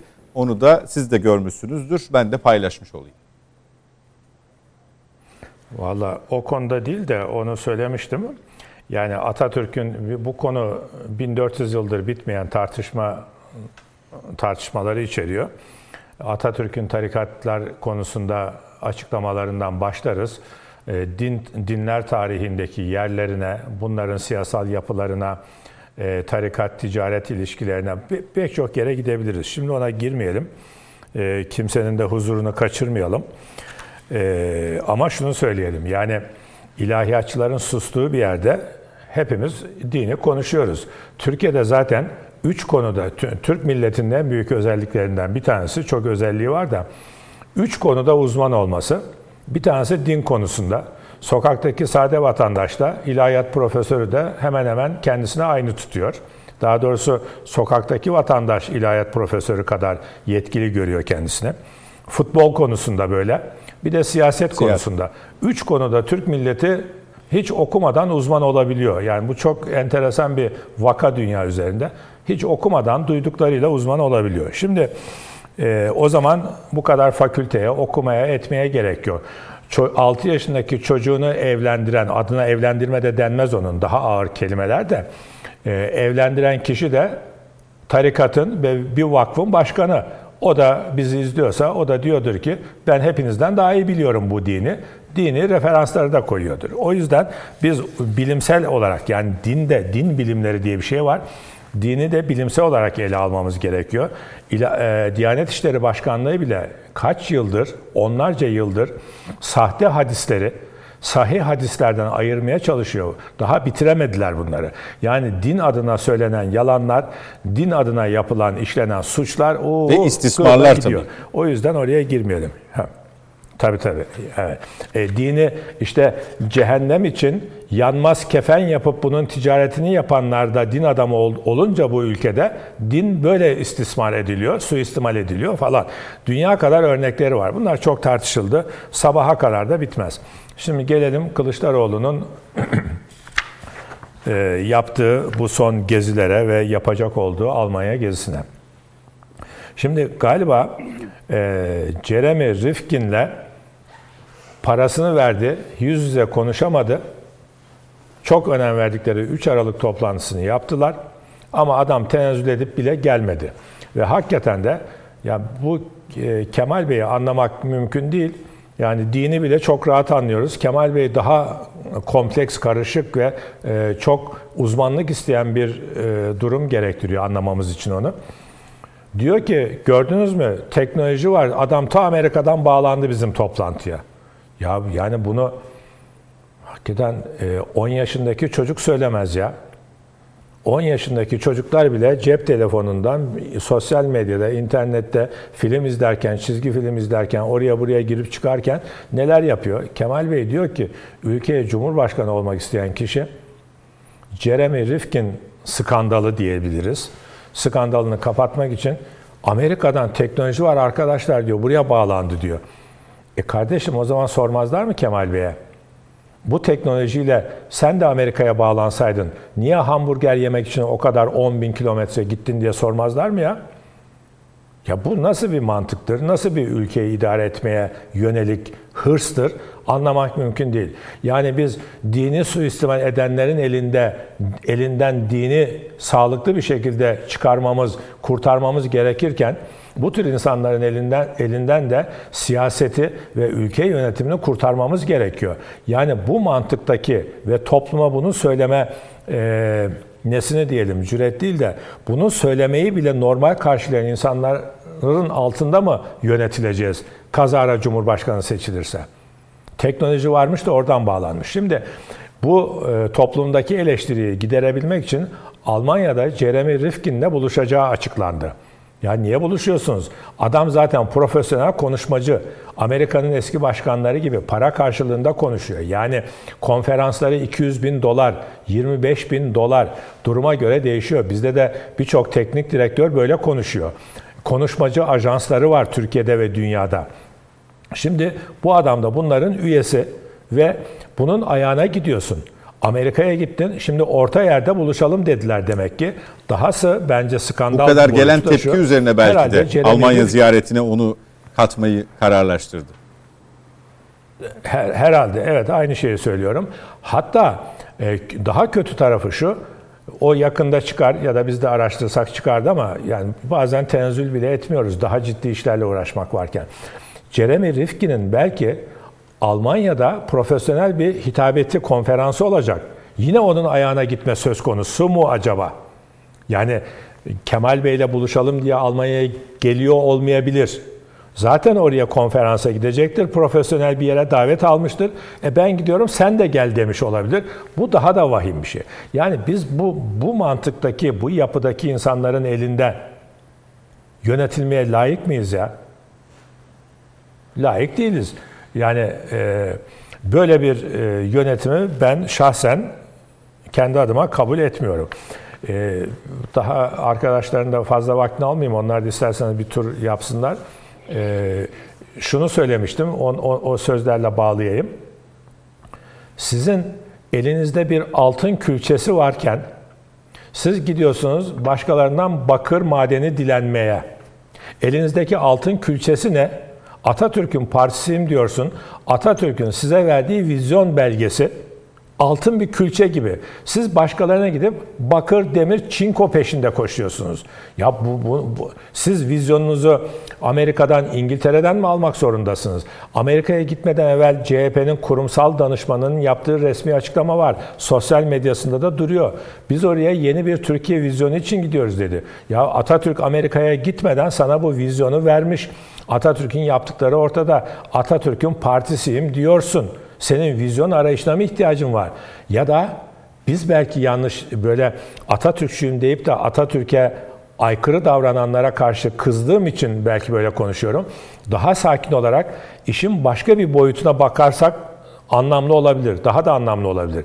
Belki Atatürkçülük gömleğini çıkarıyoruz demek istiyordur. Bakın Atatürkçülükten vazgeçiyoruz demek istiyor olabilir. Biz bunu konduramadığımız için CHP'nin yönetimine ve Kemal Bey'e ya burada vizyonun var zaten Atatürk'te diyoruz. Ama o bize söylemiyor ve bunu kafasında kurduysa yani ben Atatürkçülük gömleğini çıkarıyorum. Atatürkçülükten vazgeçiyorum demiş ve bunu topluma söyleyemiyorsa çünkü ona 3-5 tane oy bile gerekli başkalarının oyunun peşinde koşarken Atatürkçülerin kendisine kendisine biat eden bazı Atatürkçü görünenlerin oyundan mahrum olmamak için söylemiyor olabilir. Herhalde Atatürk vizyonuna sahip çıkmıyorsan Atatürkçülükten vazgeçtin demektir. Zaten Aslı Baykal da söylüyor. Aslı Baykal bizim için yani benim için diyeyim, benim için bir referans kaynağı değil ama e, o da işte babasından dolayı da kendi yetişkin erişkin fikirleri açısından da bunu görüyor. Ee, pek çok Atatürkçünün son zamanlarda e, CHP'den dışlandığını, atıldığını zaten bütün Türkiye gördü. Atatürk mesela benim gibi fikirlerini Atatürkçü fikirlerini kamuoyu önünde öyle kıyıda köşede dergide falan e, kitap yazarak değil kitleler önünde böyle söyleyen bir insanı CHP'de bulamazsınız mesela. Yani anında kapının önüne konacaktır. Bugüne kadar da konmuştur zaten. Ama siz öbür taraftan, e, şimdi bizim bu e, sözlerimizin benzerlerini iktidar da söylemeye başladı. Mesela Jeremy Rifkin'e birkaç gündür Cumhurbaşkanı'nın yaptığı eleştirileri de duyuyoruz değil mi? Toplu açılış törenlerinde falan. Yani kendileri de kendilerini biliyor. Biz de onları biliyoruz. Amerika, İngiltere ve Almanya'dan emperyalizmin ana vatanlarından vizyon alarak bize Atatürkçülük, gençlerin deyimiyle söyleyeyim, bize Atatürkçülük kasmayın. Peki. E, Mete Erer, e, Müslim Sarı'nın CHP'li eski vekilin söyledikleri e, enteresan. Amerika ve İngiltere ziyaretleri kapsamında yazıldığını söylemesi vizyon belgesinin parti mutfağında oluşturulmadığını da iddia etmesi e, altı çizilmesi gereken kısım. Ee, bunda tabii buna karşı bir açıklama geldi mi partiden Nedim rastladın mı bilmiyorum ama bu iddiaya karşı. Ee, şayet böyleyse e, hadi o eski bir vekil CHP'li bir isim ama e, hali hazırda CHP'de siyasete devam eden isimler üzerinde de bir zan oluşturuyor. Bir şüphe oluşturuyor onların açısından bakıldığında. Sen ne dersin? Ee, o zaman e, içinden birisinden e, dinleyelim mi? Tanju Özcan, e, Bolu Belediye Başkanı tweetlerini okuyor musunuz? E, rastlamadım, rastlamadım.